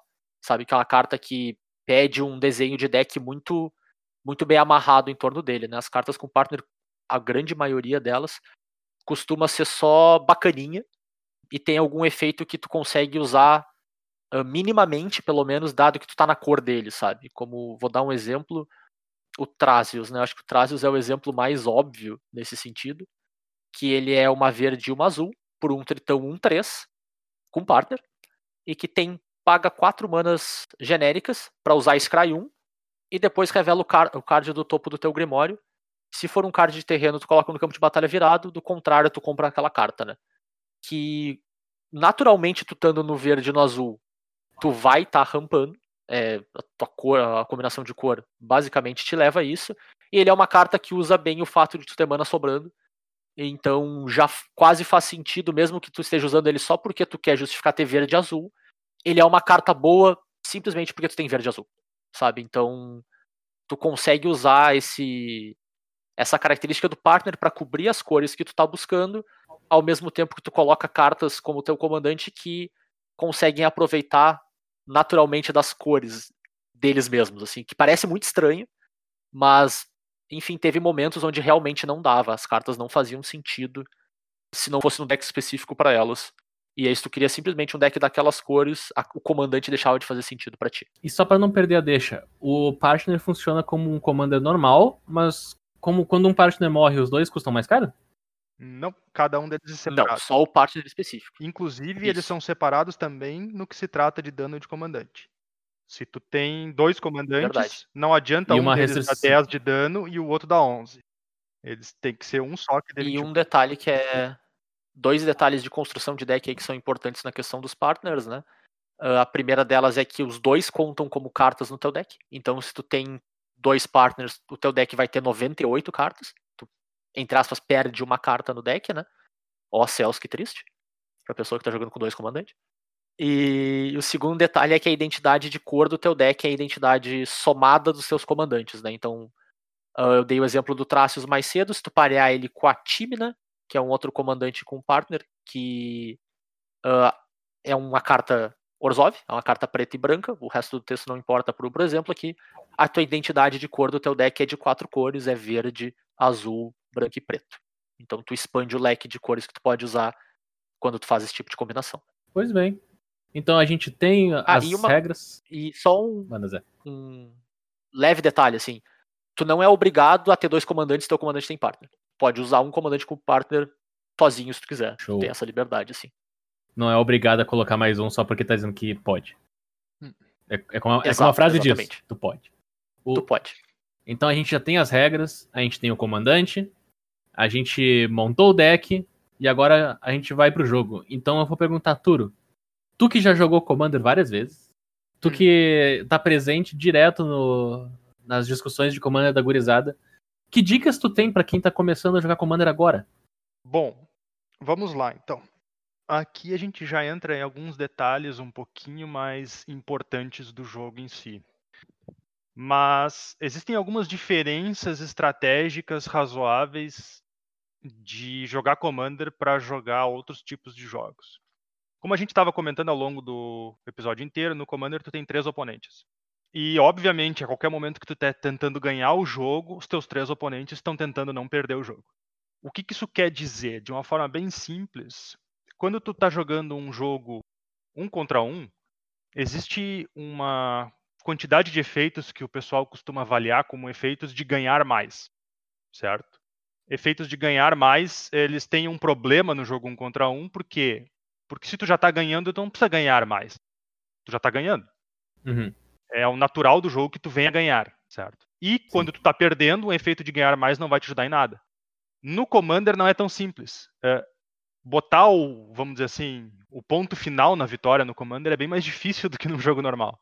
Não basta tu estar na frente dos teus oponentes. Nossa, sim, definitivamente. Então, é Nossa, que importante. complicação. É, mas assim, ó, o que, que é interessante quando tu tá montando um deck, tu, tu ter uma boa ideia de como que tu vai querer ganhar o jogo, certo? E que essa ideia que tu tem de ganhar o jogo é algo que realmente ganha o jogo. Tá? Então, o Commander, inclusive, é um formato que muita gente gosta, por quê? Porque diversas vezes os jogos terminam de forma espetacular, com uns efeitos enormes, sabe? Uhum. Tipo, ah, eu tô Fogos de artifício e, a- e o troço é, tipo, ah, eu conjurei aqui meu encantamento que triplica o dano que meus oponentes tomam e agora eu dou um terremoto pra 15. sabe? Essas coisas assim. Então, tipo, por mais es- estranho que pareça, isso é um aspecto importante que tu tem que levar em consideração. Além disso, o teu deck é singleton, certo? Então, é muito mais difícil pra ti ter cópias dos efeitos que tu quer. E essas, essas duas características somadas, a característica de que tu quer ter um pé firme na vitória e a característica de que teu deck tem poucas cópias do mesmo, dos mesmos efeitos, elas aumentam muito o valor que tu tem que dar para efeitos que te dão vantagem de carta, geralmente comprar carta, literalmente, e efeitos que rampam mana para ti. Então, quando tu tá montando um deck de Commander, é muito importante tu avaliar esses dois efeitos de uma forma diferente de quando tu tá montando outro deck construído. Então dá pra, dá pra resumir a, a parte inicial dizendo assim: é, muito, é, é difícil matar um oponente, é muito mais difícil matar três oponentes. Sim, Então se é pra ganhar, Sim. ganha bem. ganha bem. ganha. Ganhar mais, ganhar mais é sucesso no comando. Ganha mais é é. sucesso. Se é pra ganhar, ganha. E também é muito mais fácil tu ganhar bem se tu tem 12 manas em jogo com, de opção para te usar no turno, do que se tu tem 6. Sim. E se tu tem. É muito melhor tu ganhar com seis cartas na mão pra ter backup e te proteger do que gastar tudo e não conseguir fazer mais nada, né? É, é por isso que é, que é importante essa, essa característica. Em uma boa parte das partidas de Magic, tu passar do oitavo terreno é inútil. Tu passa por natureza do Uhum. jogo, que tu vai comprar os terrenos porque eles estão numa proporção no teu deck para permitir que tu compre os primeiros oito. No Commander, muitas vezes não é inútil. muitas vezes é importante. E claro, vai depender do teu plano de jogo, vai depender de quão eficiente o teu deck faz os efeitos dele. Mas, ainda assim, é bem mais importante do que num jogo normal. Ainda nesse aspecto, no caso de ramp e draw, né? É interessante como em Commander efeitos repetidos ganham força. Então, um exemplo clássico é uma carta que todo jogador de Commander conhece e existe até piada com ela, que é o estudo rístico. É um encantamento e toda vez que teu oponente conjura uma mágica, toda vez que um oponente teu conjura uma mágica, se ele não pagar uma mana adicional, tu pode comprar uma carta. Não, não, não é isso que a carta diz, Tur. Ah, A carta diz, toda vez que, que estudo rístico entra em campo, tu perde todos os teus amigos. hum, tá, Tu tá vai bom. pagar, tu vai pagar um pra esse É- é argumento isso aí? que- Eu vou ter que. é, se, tu, se- se- se tu olhar no Gatherer, Ah. É o. É o ah, tá arrumado o texto, tá ligado? O texto tá lendo é o texto antigo, cara. O texto novo é esse aí. Te garanto, assim. Entendo, entendo, claro, Todos. faz sentido. Inevitavelmente todos. Bom, tudo bem, acontece, né? Ah, algumas pessoas têm bastante amigos pra perder, então não tem problema. Não é um impacto muito grande. Vale a pena pra comprar umas Não, é o contrário, né, cara? Se tu, se tu perde todos os teus amigos, Ah, quanto mais amigo tu tem, pior é o impacto, né? Se tu tem poucos, se tu perde. Tu tem um, dois amigos e tu perde eles, pô, é. Tu, tá, tu tá mais acostumado a estar sozinho, sabe? Tá, mas tu, tu, tu, tu quer me dizer que tu perde, inclusive, os amigos que não estão presentes no momento que tu faz o troço? Isso, os amigos Sim, futuros tu perde também. todos os teus amigos. Ah, É. É, tem essa também. Tu perde a habilidade de fazer amigos. Tá explicado. Não, tá explicado. Mas tudo bem. O que que, o que, qual é a moral real da carta? A moral real da carta é que toda vez que um oponente teu for fazer uma mágica, tu vai provavelmente comprar uma carta. E como tu tem três oponentes e essa carta fica em jogo, é fácil observar um jogo onde o estudo rístico compra para ti quatro, seis, oito cartas até mais. Que por três manas todo Uhum. mundo sabe é uma barganha sem tamanho. Então, esse tipo de efeito, se tu for jogar um jogo um contra um, o teu oponente sempre vai pagar as manas pra, pra te não comprar uma carta, porque ele sabe que a carta só vai poder ser usada contra ti. Quando tá jogando com mais pessoas, as pessoas podem não ter o luxo de pagar essa mana a mais. Primeiro, porque elas não se importam tanto que tu tá comprando uma carta extra, o que geralmente é uma falha de avaliação da parte delas mas Uhum. às vezes porque elas estão pressionadas por um outro jogador e elas não têm as manas disponíveis para fazer a jogada delas para aliviar a pressão no jogo delas. E elas se veem obrigada a deixar que tu compre as cartas. E também tem o outro efeito, né? Se tu tem um jogador na mesa que nunca paga, os outros jogadores param de pagar também, Não vão pagar. porque não vale a pena para É. eles. Sim. Chega a me dar um nervoso quando eu jogo com pessoas que, que fazem isso. Nunca pagam. É. Independente da situação, tá ligado? Cara, ah, que, que nervoso. Porque assim, eu já ia levantar a bandeira aqui, cara. A grosso modo, tu devia pagar a grande maioria das vezes. Pois é, Tipo, então, grandiosíssima mesma maioria das vezes devia estar tá pagando. é interessante como... Porque exatamente pelo efeito bola de neve. É, mas é Porque o- a primeira vez que um não paga, o outro já não quer pagar também, porque, pô, eu já deram uma carta pra ele. E eu fico, meu, mas não, tem que pagar igual, não é porque um cara se obrigou a, a não pagar que tu não devia estar pagando também. Ah, cara, é, é- dá um nervoso. É, que carta que dá nervoso? existe, existe um argumento bem razoável de tu não pagar nunca, porque daí a pessoa que está comprando as cartas, ela, em teoria, obviamente se torna um perigo maior para a mesa, e tu meio que obriga os teus oponentes a se juntar contra ela. Olha aí. Estratégia Certo, em cima da por- estratégia de fazer estratégia.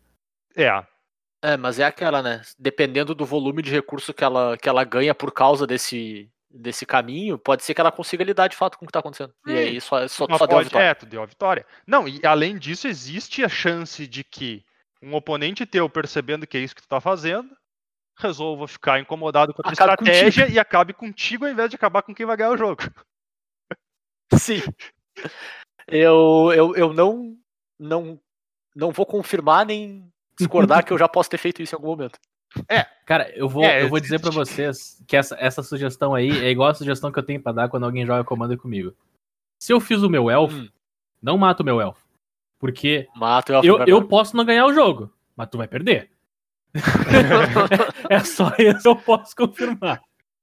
É, eu acho interessante como esse, esse aspecto do Commander, ele às vezes mantém algumas características do jogo em xeque, mas aí é único de cada grupo de pessoas.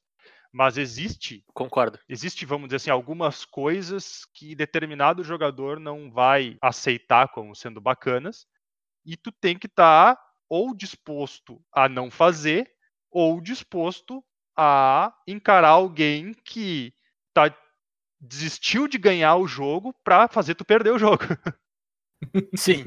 E é ótimo. É, exato. Cara, é É. ótimo. Isso me lembra de uma história que a gente tava jogando com um cara já presente, as ganha aqui no, no podcast, que é o Roger. Grande Roger. E eu basicamente tinha a mesa inteira morta com, jogando de elfo. Tinha uns 200, 300 pontos de dano na mesa, com atropelar, assim. e a- Era cedo no jogo, ninguém tava preparado para aquilo acontecer naquele ponto, sabe? Va- Vamos usar uma analogia de futebol, né? Por motivos extracampo. eu queria matar o Roger. Eu podia matar todo mundo, mas era muito mais legal dar 200 e poucos pontos de dano no Roger. muito mais legal. Às vezes, às vezes é só Tudo sobre provar Roger, um ponto, né, cara? Exatamente. Bom, mas então só pra gente terminar a, a parte do ramp draw, né, que acabou se estendendo um pouquinho mais até, algumas vezes tu vai ter um comandante que faz um desses dois efeitos. Então, Tatiova! é. E é engraçado, a Tatiova, ela amarra um efeito no outro, inclusive. Mas, Não, ela é, ela é, ela é perfeita. é. O, se o teu comandante faz um dos efeitos de ramp ou de draw, na verdade, se o teu comandante, co- como eu comentei, qualquer efeito que o teu comandante faz, tu não precisa tanta quantidade dele no teu deck. Então, tu pode levar em consideração isso. Se o teu comandante tem efeito de ramp draw, tu pode diminuir a quantidade de efeito de ramp draw no teu deck. Para dar uma, um número no geral, como uma base assim bem bem genérica, eu gosto de usar pelo menos 10 efeitos de ramp num deck e Uhum. 6 a 10 efeitos de draw. E aí, claro, vai variar do quão eficiente o ramp e o efeito de draw é. Concordo. E, e aí eu vou botar um, uma dica pessoal minha, assim, que não se aplica a todo deck, mas eu costumo colocar em quase todos, é que uma das minhas peças de draw eu gosto muito que seja um power draw, que eu falo, assim. Não um draw tipo estudo rístico que vai ficar fazendo repetidas vezes e comprando um volume pequeno, mas eu gosto muito de ter uma carta que diz compre X ou compre 5, compre um volume razoável mesmo que custe mais mana, porque alguns jogos dão errado, sabe? E esse é o tipo de carta que te tira do buraco quando dá errado. Ah, deixa tu correr Então atrás. eu gosto de ter um efeito desse tipo. É, tu consegue voltar pra uma partida que, sei lá, deu errado, cara. Tu tentou ganhar o jogo, não deu, ou aconteceu algum efeito que tu ficou sem recurso, enfim. Quer que seja o motivo que deu errado, é o tipo de carta que te permite sair do buraco, cara, que às vezes. Cara, quando tu entra num buraco, num buraco num jogo multiplayer, é muito mais difícil de sair. Porque muitas vezes tu não, tu não nem perde imediatamente quando tu cai no buraco, né? Então, tu, às vezes, tu deixa de te divertir. Só porque tu caiu no buraco e tu não morre. Cara, sabe qual é, o- Acontece, cara. é uma das características mais interessantes do gameplay de Commander que eu, que eu vejo? Tipo, tá, beleza, Hum. você tá jogando um jogo com três oponentes. E, e, tipo, tá muito equilibrado entre tu e mais dois. E daí tem uma pessoa que ficou muito atrás. E daí tu pode simplesmente pegar e atacar, porque tu tem como matar a pessoa no bode só atacando ela, e não vai te custar em nada isso. Mas tu não mata a pessoa. Porque não vale a pena. Porque tu sabe que aquele jogo Sim. tá complexo, aquele jogo tá complicado. Pra que que tu vai matar mais uma. Pra que que tu vai tirar o cara do jogo pro cara ficar sentado uma hora esperando? Não tem porquê. E da- E daí, Sim, tipo, 100%. o cara fica olhando, cara, eu tô morto no board. Daí ele olha pro cara, tu vai me matar? Não. Show. E, continua a parte mais engraçada é que muitas vezes o cara que tá morto no board tá pedindo me mata, pelo amor de Deus, eu não aguento mais. E tu, não, cara, eu vou tirar do jogo, mas eu quero sair do jogo. Alguém me Mas eu não quero te tirar do daqui. jogo, eu não quero Alguém ser o responsável, sabe? Eu não quero sangue nas É mãos. engraçado, acontece. É, e tem É, o... o- outro aspecto, né? Às vezes o cara que tá morto no board, o jogo muda de forma que ele agora tem até chance de vencer. É. Sim, exatamente. Aham. Isso, isso acontece com, com frequência. E, eu- e eu não acho que não matar o teu oponente foi uma escolha errada. Até porque tu não tá jogando Commander. Tu pode estar jogando Commander pra ganhar, tá ligado? Mas não, eu não creio que esse seja o teu principal foco quando tu tá jogando um jogo multiplayer. Tu quer ganhar o jogo, Sim. mas tu quer passar por algumas etapas. Sabe? Uhum. Tu, tu- teu plano final é ganhar o jogo, mas ele envolve passar por uma sequência de etapas que não é, as diversas vezes não é a melhor coisa de uma- no, pro teu obje- objetivo final. É engraçado. Tu É, não quer um é objetivo a final, custo. mas tu não tá indo reto nele, assim, tu tá pegando pra direita, pegando pra esquerda, uma É. contornada ali. Até porque quando tu montou o deck, tu tinha um plano de jogo, né? Uhum. Geralmente tu quer que teu plano de jogo aconteça, essa é a graça. Sim, cara, eu lembro que eu tive uma, uma discussão muito longa com o pessoal sobre isso já. Que, na qual eu fui tacado na fogueira, porque eu disse que, tipo, cara, se tu não tá jogando Commander pra ganhar, tu não devia estar jogando. Porque. E eu não tô dizendo que é a única coisa que importa. Longe de mim dizer que é a única coisa que importa. Que é a vitória a qualquer custo, não é isso que eu quero dizer. Mas tu ainda tá jogando um jogo, tá ligado? O objetivo final do jogo é tu vencer. Sim, Bom, é, teu Tu objetivo final é entrou vencer. na partida. É o que tu tá fazendo com o jogo. Se tu entrou na Não é partida- o que tu vai fazer a todo custo. É, então, aí, É, aí- aí eu vou exato. concordar, aí eu vou Exato, concordar com o exato. Zé, cara, porque tem gente que chega no Commander e o objetivo do cara é tipo fazer fiasco. É, ah, eu vou fazer É. isso tudo assim aleatório É. aqui. Eu não sei o que. Tá, então tu planeja, planeja ganhar o jogo? Não. Daí, pô, então pra que que tu tá fazendo isso, tá ligado? É. Aí é só sem graça, cara. Porque assim, e o que eu quero dizer com isso também é, não quer dizer que se tu perder é horroroso, foi o que a gente Uhum. falou antes, perder no Commander é muito mais tranquilo. E tem derrotas que são extremamente satisfatórias, porque ainda assim o teu plano de jogo funcionou e tu perdeu porque o plano de jogo do outro funcionou melhor, tá ligado? Mas tu ainda quer ganhar partidas, eu imagino, sim, sabe? É o, tu devia estar Tipo, objetivando isso, pelo menos. Provavelmente teu objetivo, É um teu objetivo de jogo deveria ser ganhar a partida. Tu pode, tu pode implementar quantas limitações tu quiser, tu pode botar pra onde for. Tu pode querer ser, deixar tudo ser aleatório, mas eu tenho um plano de jogo pra ganhar no aleatório. Mas Uhum. o teu objetivo final Exato. deveria ser ganhar a partida. É isso que faz o jogo ser o jogo. Porque como é Deve que tu um jogo, né? Co- constrói esse ambiente de quatro pessoas numa mesa jogando, onde uma delas não tem interesse nenhum em ganhar um jogo. E daí tu pega e vai atacar alguém por causa que tu quer comprar uma carta e o cara, não, vou matar aquele bicho. Por quê? Porque eu tô afim. Mas eu É. tô afim porque eu tô afim, e é isso aí, não, acabou. E daí tu olha, cara, mas não, não dá. tipo, se tu quer jogar Commander assim, beleza, É. mas leva em consideração que vai ter muita gente que não vai gostar de jogar Commander contigo. É, porque É. se tu tá jogando com um conjunto de Verdade. objetivo diferente das outras pessoas e não ficou claro pra elas isso, tu vai tomar atitudes irracionais. E, cara, Sim. a galera não gosta de gente irracional, tá ligado? É normal a É, é pessoa não né? gostar. De... é, sim, porque tu, tu tá jogando um jogo, tu, tu cria expectativas do que vai acontecer. E se a pessoa que tu tá jogando contra é irracional, as tuas expectativas vão por água abaixo sempre. E, e, Sim. tipo, tu não consegue Sim, ver o 100%. porquê que elas estão indo por água abaixo. Tu não falhou, sabe? É só desagradável. Nessa É vibe, É só ruim, só nessa ruim. vibe, é, nessa vibe de, de querer ganhar a partida, eh, tem uma coisa que eu queria dizer, e aí, claro, é uma incomodação particular minha, mas muita gente também tem. Não existe segundo lugar em comando. Tem uma pessoa que discordaria de ti, cara. Cara, pode ser a pessoa que ficou em Inclusive, segundo lugar. que inclusive. É, Não, e que inclusive fica em segundo lugar em partidas um- de um contra um. Cara, o que eu quero dizer com não existe segundo lugar em Commander é o seguinte: muito frequente é o momento que tu chega durante uma partida de Commander onde tu tem três jogadores e o primeiro jogador que fizer um movimento ele vai matar um jogador, mas vai Sim. perder pro outro.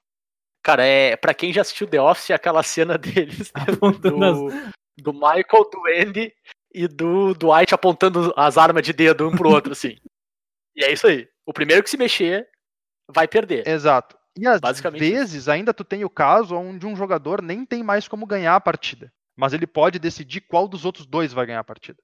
Eu não Uhum. gosto de estar nessa posição. Eu odeio essa posição. Eu odeio. Porque, É, essa- a- É horrível. porque geralmente essa posição acontece da seguinte maneira: se tu não fizer nada, um ganha, se tu fizer alguma coisa, o outro ganha. Então tu tem que escolher. É. É. Pois bem, então. É, é uma posição difícil, certo? Mas existe um monte de gente que vai te dizer o seguinte: mata um e vira o segundo lugar. Aí eu vou dizer que, do meu ponto de vista, eu acho incorreta essa avaliação. Primeiro, porque, como eu estava dizendo, não tem segundo lugar. Mas porque se tu ficar sem fazer nada, muitas vezes é melhor do que fazer alguma coisa. Sim. Porque o jogo pode mudar pelo simples fato de que teus oponentes estão jogando. Eles também têm o objetivo de se atrapalhar. Né? Então, tu ainda pode sair da situação que tu te encontra e voltar para uma situação mais favorável para ti. Perfeito. É, eu acho que quando tá nesse cenário, cara, tu tem que olhar para pro, pro teu plano, por pior e mais trancado que ele esteja, e pensar, fazer alguma coisa é o meu caminho que me leva para maior porcentagem de vitória? E pode parecer contraditório com o que a gente falou mais cedo lá, que é um, um formato uh, multiplayer for fun, então porcentagens de vitória são menos importantes, mas tu ainda quer ganhar, né? Imagino eu. Uh, então tu vai tomar ação que te aumenta a porcentagem de vitória naquele cenário. Seja tomar uma ação ou não tomar. Paciência, é. sabe? Uh, isso eventualmente pode acarretar em tu escolher quem ganhou? Sim. Mas so, fazer a ação só para escolher quem ganhou e, e, como tu disse, ficar em segundo, é a situação que te leva para uma menor porcentagem de vitória. Então é a jogada errada do teu ponto de vista. Assim. É. Pois é, e também tem aquela coisa, por exemplo, o aspecto que o Bernardo comentou de ser a pessoa que, se tu fizer alguma coisa, se tu não fizer nada, um jogador ganha, e se tu fizer alguma coisa, outro jogador ganha. Claro que existem milhares de situações diferentes, mas em parte, os dois jogadores que ainda estão jogando contigo, eles têm que entender que cada passo que eles dão para a vitória pode te obrigar a se defender. E tu ainda está jogando para não perder o jogo certo? Então, por exemplo, ah, claro. um cara faz um all-in e tu tem como parar ele, certo? Porque e, e, tu sabe que ele vai perder se tu parar ele, é uma escolha razoável tu escolher parar ele do mesmo jeito, porque quem decidiu ganhar a partida Sim. foi ele. É, não existe uma culpa que tipo, inerente tu, ah, tu não deixou ganhar, certo? Não é isso que eu defendo. Eu defendo que é, entre aspas, errado, eu não, não acho uma boa decisão tu chegar num determinado ponto do jogo e dizer, eu vou escolher tu para ganhar o jogo. E aí destruir o jogo de outro cara. Sabe? Sim, 100%. 100%. Com certeza. Então tá. Temos aí diversas dicas pro pessoal que quer jogar Commander. Eu acabei dando a dica aqui de não matar o elfo. Eu reitero ela, não mata o elfo. E. Só o teu. O, é, não. O elfo, o elfo do, do, o elfo do, o elfo todo mundo vai matar. Não mata o meu elfo. Simples assim. Ah, mas eu dei uma cólera, matou o meu elfo. Ah, então. É isso aí que eu tenho pra dizer. Tá, então não pode matar o meu elfo, é isso. isso. Entendi, entendi. Ô, Bernardo, pergunta rápida, assim, elfo, só pra ter certeza. Se eu transformar hum. o teu elfo num outro tipo de bicho antes de matar ele, tá de boa? Tá. Show. Show. Se tu fizer isso, tá de boa.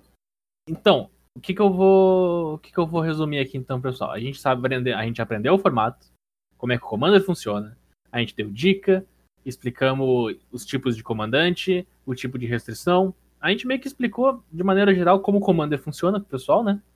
Que era o nosso plano desde o começo. É, a ideia desse episódio era explicar como o Commander funciona.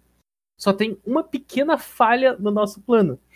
Hum. O cenário atual que a gente uh, não, vive... nosso plano é perfeito, para, para. Nosso, o cenário atual é que a gente vive, style, cara. ele não incentiva as pessoas a se reunirem.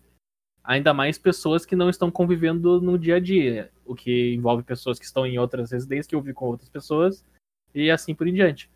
Então, Zé, como é que a gente joga Commander?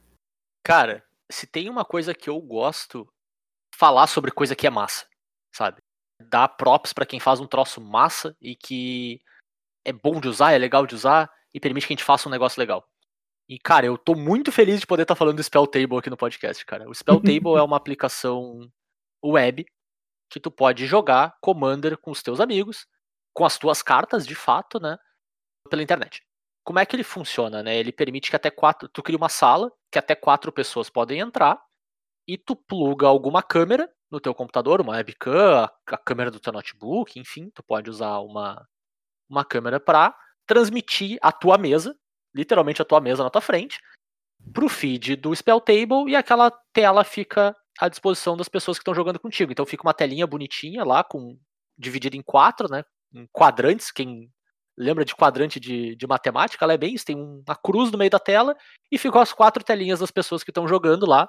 E tu consegue jogar com as tuas cartas como se tu estivesse jogando fisicamente uh, com as pessoas, claro, né? É um. É um. A gente tá pulando uma barreira aqui, pulando um obstáculo para simular a experiência, mas, cara, é bom, ele funciona legal cara, tem seus problemas de internet de vez em quando, mas é, é uma aplicação que é razoavelmente pesadinha, né? Tu tá transmitindo dados de imagem de quatro pessoas ao mesmo tempo para um servidor central para que todo mundo consiga acompanhar. Então tem seus delayzinhos, tem seus pequenos ajustes, mas ela vem melhorando muito com o tempo, assim. Uh, eu e os guris a gente tem jogado semanalmente nela. Cara, uns quase seis meses, eu diria, né? E ela vem melhorando bastante. Ela vem ficando cada vez mais estável. Se eu não me engano, fazem alguns meses que a Wizards comprou a empresa que fez. Porque o trabalho deles foi tão bem feito que valeu a pena, sabe, fazer esse investimento pro lado da Wizards. É uma ferramenta muito boa. E ela tem alguns detalhes ainda que tu percebe que foi feito com cuidado uh, para os nossos tempos, para nossa realidade e foi feito de jogador de Magic para jogador de Magic. Ela é uma aplicação realmente feita para jogar Commander. Ela permite que tu identifique o teu Commander uh, tu, que tu tem no teu deck, né? Então tu vai lá, tecla, coloca o nome, identifica para ti, mostra na tela para as pessoas. Ela conta pontos de vida para ti separadamente por comandante, então tu pode anotar quanto ponto de dano tu tomou do comandante do Matheus, por exemplo, para te poder controlar se tá perto de morrer por dano de comandante ou não. Ela marca dano de infect também, se tu quiser marcar. E ela também trabalha com reconhecimento de imagens das cartas. Assim, é a feature talvez que mais falha, porque depende da qualidade da tua câmera, do feed da tua internet, então nem sempre ela identifica assim. Mas muitas vezes tu clica na carta no feed de alguém, na tela de alguém, ele identifica aquela carta e mostra para ti do lado uma imagem com resolução maior, para te poder consultar e poder olhar o que está acontecendo no board com mais clareza. Nem sempre ela funciona 100%, mas ainda assim é uma feature muito, muito boa. E o que para mim é o diferencial dos tempos para mim, que ela que a, a pessoal que fez a ferramenta percebeu o estado do mundo que a gente está é, mesmo que não seja a feature mais estável da ferramenta, ela permite que tu use remotamente o teu celular como uma câmera. E isso é muito bacana. Porque, cara, todo mundo tem celular. Sabe? Vamos é. ser honestos, hoje em dia todo mundo tem acesso a um smartphone com uma câmera minimamente razoável. Eu vou dar um exemplo, desenvolvedores meu, cara, da Blizzard. É, exatamente. Desenvolvedores da Blizzard corroboram o Spell Table aí. Uh, eu vou dar o um exemplo do meu celular, cara. Eu tenho um, um Xiaomi Mi A1, que é um celular que tem seus bons 5 anos aí, sabe? 6 anos que ele foi lançado.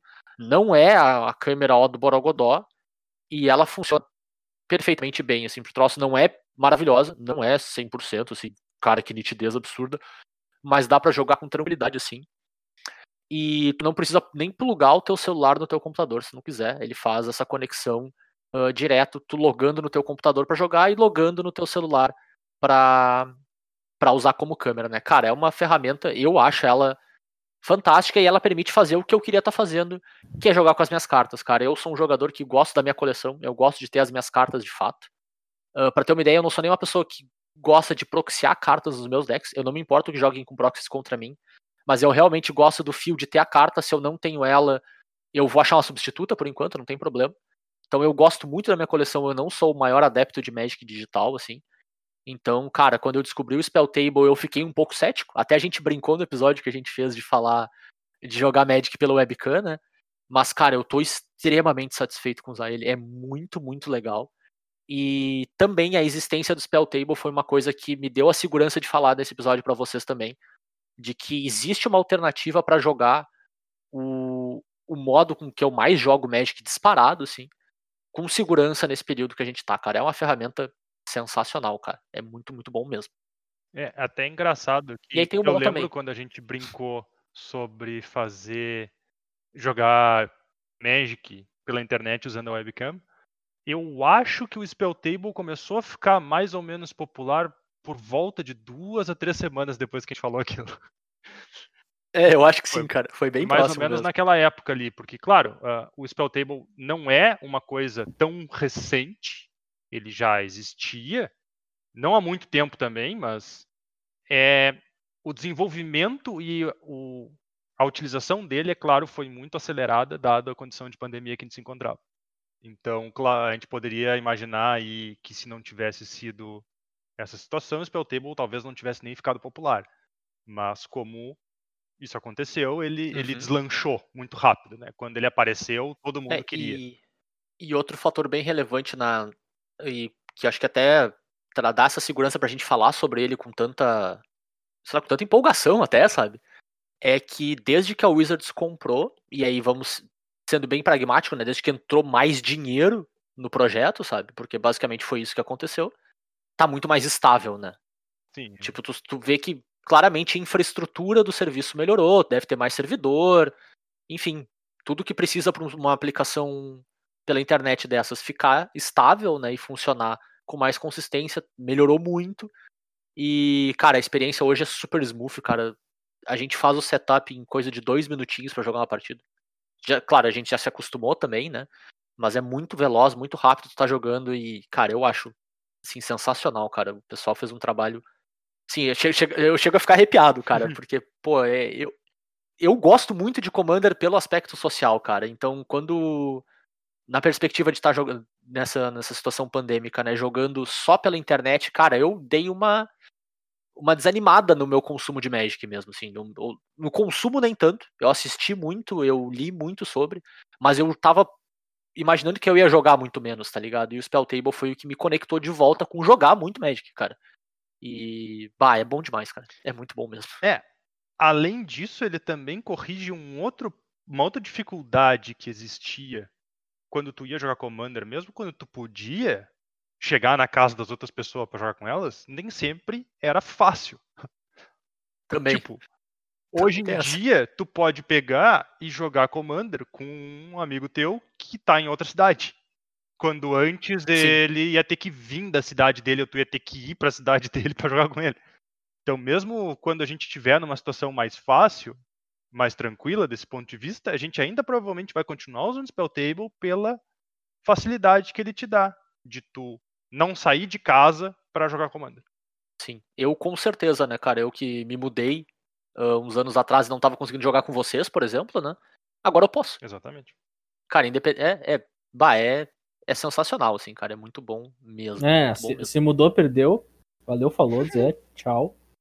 Acabou, acabou o comando nessa porra. Ah, ô Bernardo, tô quebrando meu coração. É sábado de noite, eu tô sozinho, como diria a menina do. do. Evangelho. Evangelho. Eu já, eu já sou patético, agora eu sou patético com o coração quebrado, cara. Ah. Agora, agora vai ser só só, É. só, só, só as memórias. Na- Nada de. Eu vou fazer que nem o colégio do Haikyuu lá e botar um, um, um pôster gigante no meu quarto dizendo não preciso de Não memória. preciso de memórias. É muito bom aquele pôster, né, cara? É muito bom, Coisa né? incrível. Bem, eu vou, eu vou puxar aqui esse gancho por causa que isso aqui eu vou falar, porque eu sei que vocês odeiam. Uhum. Que Ah, Pra mim é- forte. é justamente por isso que eu falei.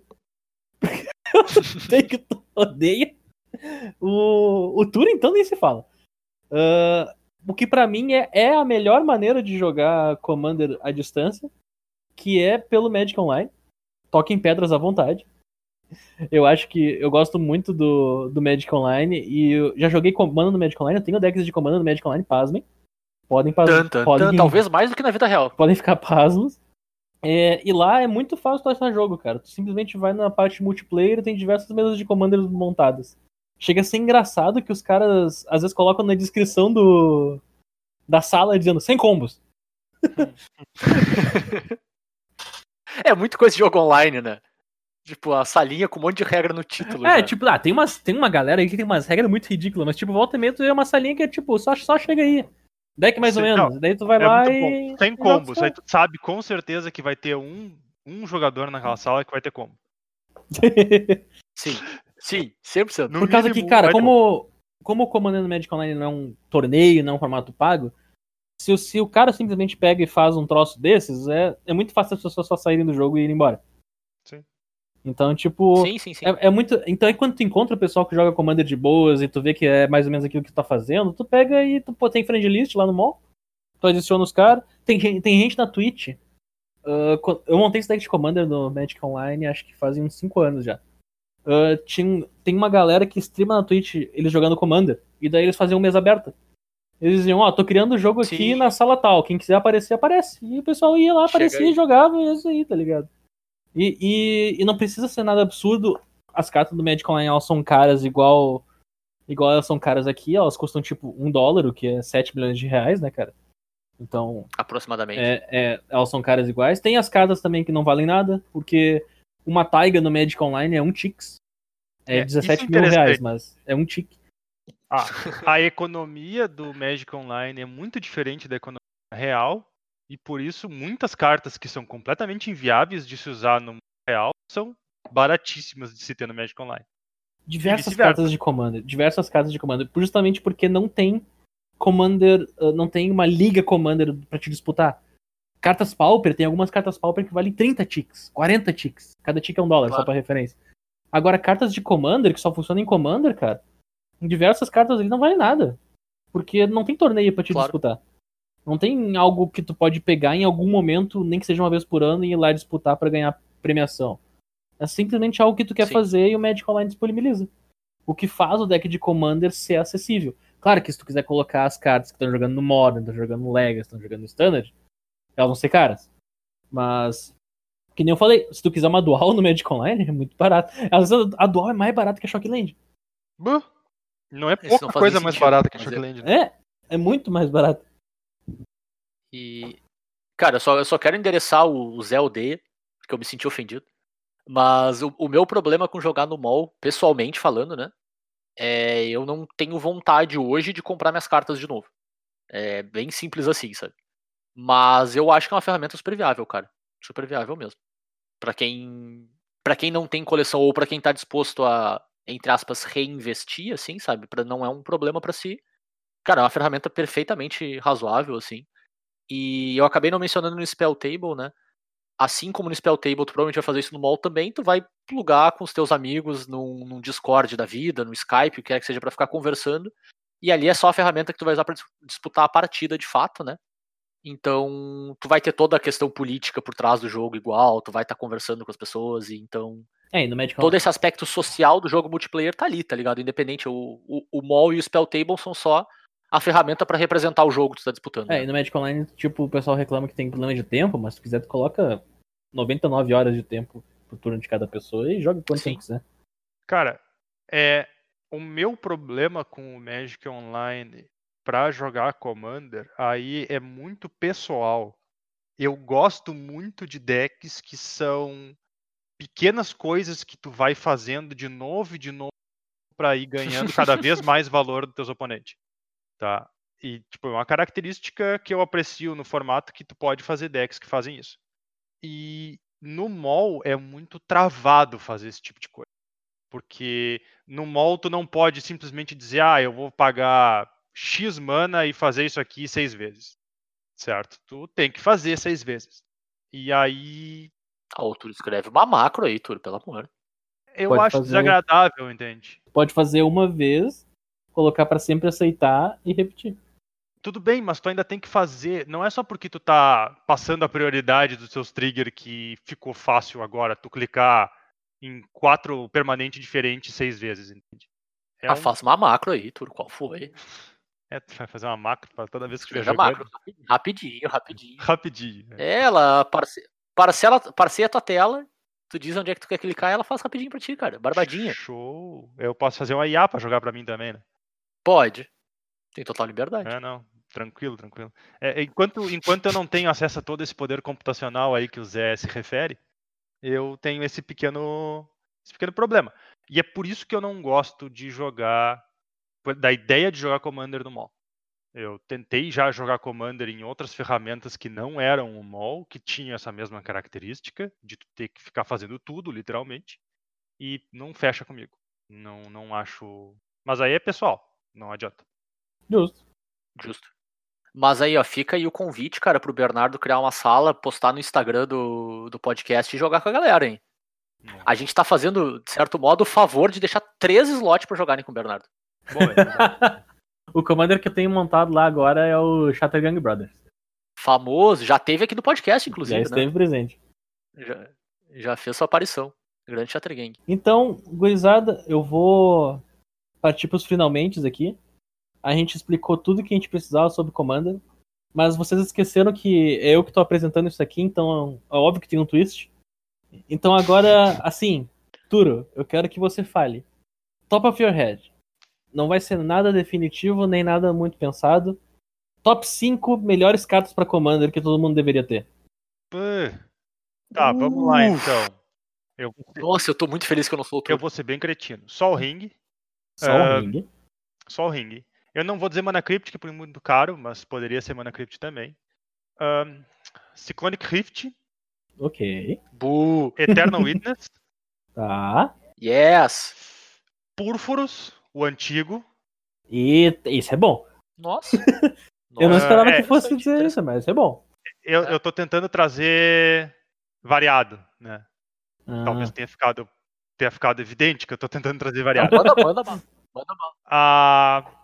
Como é que era o nome da cartinha branco encantamento que te dá tesouro? Modern Tide. Modern Tide. Dízimo sufocante. Exato. E uma carta preta bacana. Não, não foram cinco cartas aí. Até, até, até eu me perdi, cara. Arena Firexiana. Até eu me perdi, porque tu começou com um artefato, agora tá indo um de cada cor, tá chegando seis É, é cartas. verdade, eu, eu não, eu não cheguei, eu não cheguei. É, o preto ficou de fora, coitado. É isso aí. A, a- faz um top 6, cara. carta- Bernardo, a- Faz um top 6, não dá nada. a carta preta bacana ia ser um tutor, e tutor é, é tipo muito fácil de dizer, então fica meio, meio óbvio. A- Arena Firexiana, cara. Hum, Tão A Ariana bom, quanto é hoje em preto. dia é- já não é mais tudo isso. Ah, eu acho, eu acho bem É razoável. boa, cara, é boa, eu- não é ruim, mas eu- é, não, não chama Eu, atenção. eu achei cartas bem plausíveis, eu achei interessante que tu logo pegou pra botar um de um pra cada pra tentar amenizar a situação também. Pra não botar o teu bias óbvio pelo verde. Muito, muito bem, muito bem escondido, muito bem escondido. Na verdade, se eu fosse dizer. Tanto que tu botou uma Witness ali pra passar na humildade, né? Cara, mas a Eternal Witness eu acho que é uma das melhores cartas verdes que existe, sem, sem, sem sombra de dúvida. Sim, sim, sim, sim, sim. Definitivamente. Beleza. Zé! Ô Zé, Eu não tô aqui, cara. Eu já fui Mas embora. é. Eu já fui embora. Eu já fui manda embora. pra mim aí o top 5 commanders que todo mundo deveria montar. Muito pior que o meu. Bom. Ah, tomou Bom. muito mais do que eu. Tá. Que todo mundo deveria montar. Tá, a Tatiova, a Tatiova. druida. Bom demais. Ahn, eu quero um comandante mono black, que é sempre bom jogar de mono black. Eu vou de Sir Conrad. É de quê? Sir Conrad, o Sisudo. Sir Conrad, o Sisudo. O Sisudo. Falar o Sisudo seis vezes ainda pra dar tempo de eu pensar no próximo. Ahn, algum comandante mono-red legal. Eu vou de Neheb, o Eterno. Esse é o de. Esse é o 4-6? É o 4-6, o que faz O mana. que faz mana- É que tem outro Neheb, né? quando, Que é 5-4. que é o 5-4, né? É, não, mas o Neheb, o Eterno é o primeiro Neheb, né? O outro é Dread Horde alguma coisa. Mas enfim, eu tô, eu tô pensando em arquétipos e um representante pro arquétipo. Assim, o, o Neheb é o representante do Monohead, faz um monte de coisa que tu não parece que o Monohead devia estar fazendo. Beleza. Hum, ah, boa, boa descrição. Depois, um comandante bem de valor, bem de interagir com a mesa, eu vou de Lord Windgrace. Ok. E por fim, eu vou com um dos meus favoritos, que é o comandante Beats da vez, que é o Ezuri. O Ezuri Monogreen, no caso. O, o Ezuri, Ezuri. Ezuri Ezuri, não o Ezuri corrompido, o Ezuri Renegade Leader, se eu não me engano. É o nome dele. É, o Ezuri que bate. Ele não, né? Ele diz pros amiguinhos. Uh, Renegade É. Leader, exatamente. Ele diz pros amiguinhos, dá-lhe pau aí, gurizada. Muito bem, muito bem. Ah, é uma lista bem biased, eu tenho quatro desses decks, basicamente. Mas eles são pra representar arquétipos mais ou menos. ah, que eu acho que todo mundo deveria pelo menos experimentar o arquétipo, né? O- no caso da Tatiova, um deck de. que gera muito valor e que consegue ganhar teu oponente Justo. em cima de card Eu, eu advantage. gostei que tu não escondeu teu bias. O Turo tentou fingir, mas tu não escondeu. Eu não escondi mesmo. A Meren chora um pouco, cara. Eu botei o Wind Grace em cima da Meren, porque o Wind Grace é um pouco mais genérico no sentido de deck de interação com board. Eu acho a Meren já muito específica, mas talvez ela poderia ser um bom representante de decks de Grave, que eu não coloquei nenhum, apesar do, do meu gosto por decks de Grave. Ah, eu quis colocar um deck mono black de eu vou fazer um monte de coisa e vocês vão ficar só olhando pra mim enquanto eu ganho de vocês. e ele é um bom representante. Ah, tem o Mono Red, eu tô fazendo um monte de coisa que o Mono Red não devia estar fazendo e tá fazendo melhor que as outras Adoro cores. esse tipo de deck. Tem o Indie Grace, que é o deck de interagir muito com o board. Ele faz muita, muita interação por, pela natureza do Jund, enquanto ele tá fazendo a engine dele funcionar. E tem por fim o Ezuri, que é só porque é muito legal ter um deck que ganha, ganha dos seus oponentes. Ele, ele, ele, que nem a gente falou mais cedo, se é pra ganhar, tu ganha. Ganha. é, exatamente. Bem, então. Mas- Difícil, hein? Porque. aí- Aí eu vou, eu vou. Posso emendar isso nas minhas considerações finais já, porque eu já ia falar disso. ah, pode, cara, eu tenho mais uma perguntinha pra vocês e vou encerrar. Mas mandei. Tá? É só porque eu eu ia fazer de consideração final, cara, que sigam o coração de vocês, cara. Se vocês olharem pro comandante e pensam, pô, essa carta é muito massa, dá-lhe, cara. Não, não, não pensa demais assim. Se aquela carta te chamou atenção, se é uma coisa que tu tem vontade de montar ao redor, uh, tu vai encontrar um plano. Com certeza, eu acho que para toda carta e criatura lendária que o, que o Magic tem, tu tem mecanismos o suficiente para montar um plano ao redor dela. Tem planos que são melhores que os outros, naturalmente, mas tu consegue sim, se aquilo é o que tu quer fazer, cara, não te prende porque uma lista diz que ele não é tão relevante assim, ou porque algum amigo teu diz, pô, essa carta é tão forte, cara. Uh, dá para ganhar jogo com quase qualquer comandante. Alguns é mais difícil que os outros, mas quase qualquer um tu consegue ganhar. E o que mais importa é, pelo menos para mim, é tu achar alguma coisa que tu diverte fazendo, cara. É, o Commander permite que tu fuja dessa natureza full uh, vitória e ir para uma natureza onde tu te diverte muito enquanto tu ganha, assim. E que daí a, a tua diversão não vem só da vitória, ela vem do processo também. É, não, não deixa uma tier list tirar tua diversão do negócio. É, exatamente, cara, exatamente. Tem, tem muito comandante legal, tem muito arquétipo que tu pode explorar com. eu tentei fazer essa lista desse top 5 aqui, né? Pensando em arquétipos de deck bons representantes para eles, assim. Tu poderia trocar o representante aqui, o Sarkonrad podia ser um Yawgmoth, porque tu gosta mais do Yawgmoth. Ou o Neheb podia ser Azada. Enfim, tu pode escolher, sabe? Tem muita versatilidade dentro de, de grupos de decks. Então, cara, faz o que te diverte, cara. É, é isso. É, Commander é muito divertido para te não estar tá te divertindo jogando. Pois bem. Vou fazer então a última perguntinha para vocês dois aí. Perguntinha rápida, sem muito contexto, sem muito desenvolvimento. Turo, melhor cor do Commander? Verde. Zé, melhor cor do Commander? Verde. Beleza. Então... Impressionante como essa pergunta em 2015 seria redondamente diferente. Seria azul. Ou preto. Seria azul. Ou preto. E o verde é. estaria no fundo. Mas o verde. O verde. Não em último, mas perto. O verde tomou lugar de todas as cores. Somos todos verdes. Tomou. Chega a ser irritante. Eu, eu adoro verde, mas chega a ser irritante até pra mim. É isso aí então, gurizada. Tá aí o episódio de Commander. Clap. Batam palmas. É... Cara, eu tô muito feliz que esse episódio saiu.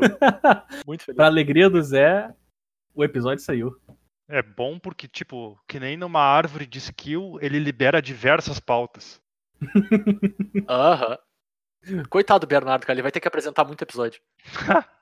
a, a, op a, opção que eu tenho então é apresentar o episódio ou me, ou me interar mais de Commander. Hum, é. Vou ponderar sobre isso. Sempre pode ser. Então, gurizada, semana, que, semana que vem a gente anuncia temas. a demissão do Bernardo do podcast. Sempre pode ter um. Ele pendura a chuteira no auge. Bom, é melhor, é melhor parar quando tá bem do que deixar ficar ruim, né? É. Não pode viver o tempo suficiente pra o vilão, né, cara? Uhum. Mas bem, encerramos por aqui, gurizada. Não esquece de checar o Colors e Dragões nos mais diversos agregadores. A gente tá no Spotify, no iTunes. Eu sempre lembro desses e falo que a gente tá nos outros por causa que eu realmente não lembro quais os outros que a gente tá. É, eu fiz o meu máximo que eu podia, Zé, desculpa. Se vocês quiserem falar com a gente. Não, cara, mas assim, ó. se serve de consolo, são os dois principais, é isso aí. Beleza. Se quiser falarem com a gente, a gente tá no Twitter, a gente tá no. Tem nosso e-mail também, no arroba colors, no. A gente tá no Twitter, no arroba. A gente tá no Instagram também.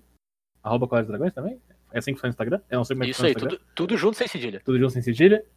E também eu tô fazendo tá stream. Tá eu tô fazendo stream mais frequentemente durante a semana. Então, eu comecei esses dias, acho que eu vou fazer talvez cinco, cinco dias da semana, não sei como é que eu vou fazer ainda, pendente, pendente organização minha. No twitch.tv barra A gente tá no Facebook, estamos divulgando no Facebook também, em conjunto com o Instagram e Twitter. Uh, e acho que é isso aí. E eu vou, eu vou aqui colocar o Bernardo, eu vou, eu vou pagar o preço de colocar o Bernardo pra botar no Twitter quando ele entrar no stream. Beleza. Eu tô disposto a pagar esse, esse, esse esforço, assim, dele entrar no, no Twitter do Colors Dragões e divulgar quando ele estiver entrando e divulgar quando estiver entrando na stream. É, mas nada mais justo, nada mais justo. Mas, é, acho, mas acho que é isso aí, gurizada. A gente tá feito o episódio de Commander pra alegria do Zé. Ele demorou muito tempo, porque a gente tinha muita coisa para falar e eram show notes de um ano atrás. Então a gente esqueceu muita coisa e lembrou muita coisa nova. Cara, tem uns exemplos aqui que a gente colocou de carta que já tá completamente outdated, então não importava mais. Então é isso aí, gurizada. Sim. O famoso valeu, falou para vocês, até o próximo. E semana que vem também de novo. É nice. Falou, galera. Até mais. Então, eu não vou dar tchau ainda porque eu tenho um teaser pra quem ficou aqui até o finalzinho do episódio. Mas é só um teaser. Não é a barbada ainda. Semana que vem, a gente vai anunciar mais uma parceria com a Cúpula do Trovão. Então, aqui é o teaser da parceria. Então, pra vocês ficarem ligados, então semana que vem, no episódiozinho especial, a gente vai ter. Vai ter parceria com a nossa gloriosa lojinha, Cúpula do Trovão, maravilhosa. Confere lá no cúpuladt.com.br pra tudo que tu quer de Magic. Todas as cartinhas, tudo quanto é single. Tem ah, acessório, tem deck box, tem. Cara, tudo que tu precisa pra jogar. Agora tem que comprar um playmat bonitão pra jogar no Spell Table, né, meu? Tu não vai jogar em cima da mesa da tua sala. Nada a ver com pastel. Tem que ter um, um fundinho estiloso.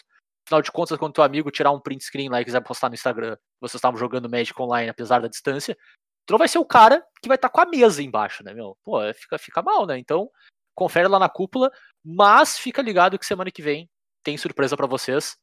E valeu, gurizada, até semana que vem.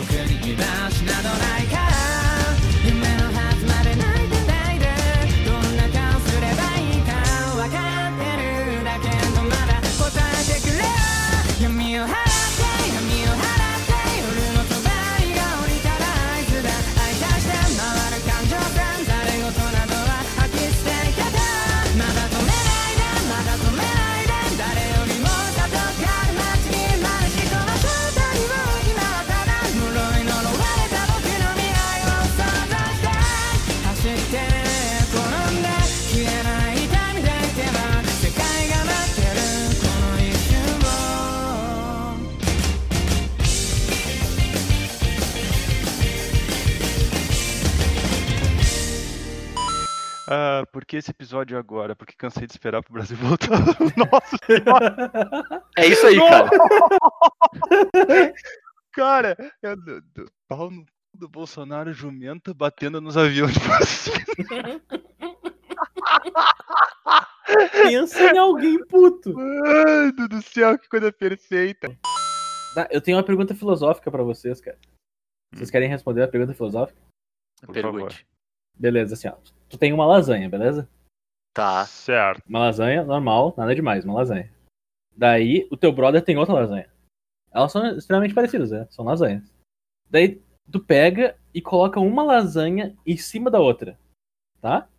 Tu tem uma Tá. lasanha ou duas lasanhas? Hum.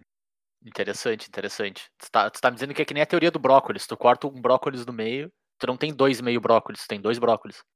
Não, é que. Menores. É que, é que, é que tu parte É. da ideia que a lasanha é um negócio feito de camadas, de massa, Claro. recheio, negócio. Então, tipo, quando tu coloca uma lasanha em cima de outra lasanha, tem duas lasanhas ou uma lasanha só? Cara, Pois eu tenho então. que dizer assim, analiticamente falando, tu tem uma lasanha maior. Esse é o meu posicionamento perante a discussão da- do empilhar lasanhas. Tu tem uma lasanha maior. Pra mim, vai depender um pouco da tua definição de lasanha. Porque eu já vi pessoas que colocam, por exemplo, queijo, certo? Em todas as camadas da lasanha. Uhum. Então, por exemplo, tu é- colocaria, sei lá, massa ao molho, queijo, massa, molho, queijo, massa, molho, queijo. Tá. Certo. Desse formato de lasanha, no instante que tu empilha uma lasanha em cima da outra, automaticamente aquilo tudo vira uma lasanha maior. Um lasanhão. No entanto, é, no entanto, existem pessoas que também fazem com o queijo só no topo da lasanha. E Uhum. aí, nesse caso específico, tu tem uma clara divisão entre as duas lasanhas, que tu ainda pode observar. Uhum.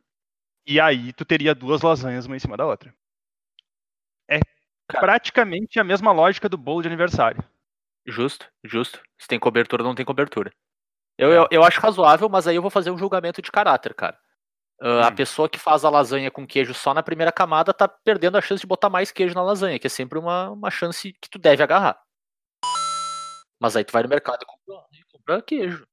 Ah, é, né? Ou em claro. 2021, liga pro mercado e pede queijo, sei lá, alguma coisa do tipo. Isso é coisa de gente que mora na cidade, né? Ah, Turo, meia horinha, Turo, rapidinho. Com a, com a gasolina a 6,20, tu não pega o carro pra ir na cidade comprar queijo. Ah, Turo, tu tem vaca aí, meu. Faz o queijo, pô. Não dá certo. Ou melhor ainda, melhor ainda, cara, monta na vaca e vai pra cidade. Bah, sucesso, vou- eu sucesso, vou- sucesso. Não, não, não. Turo, não, não, enumerar- não, não, não, nem, nem conversa mais. Tu monta na vaca e tu vai pra cidade comprar o queijo. Não existe outra possibilidade, mas todo Bom, o é, resto é- é uma opção horrorosa. Isso é outra resposta de pessoas que moram na cidade. Dá pra observar bem, inclusive. Primeiro porque Bu. ir pra Não, cidade é a pé. mu, é mu, Faz bu aí pra ele É não, pra mu. não conseguir falar por cima, Turo. Bu. é mu, é Ir mu. pra cidade a pé Bu. é preferível a ir de, de vaca. Isso aqui é o pior de tudo, ele consegue tirar nossos bu na edição se ele quiser usar essa parte como se ele estivesse falando impunemente, o que é uma vergonha ele poder fazer um troço desse. Não, inclusive eu posso pegar trechos de vocês concordando do resto Não, do- não, é- da gravação lá na frente e colocar aqui pra vocês concordar comigo. Ah, sim, sim, a resposta é sim.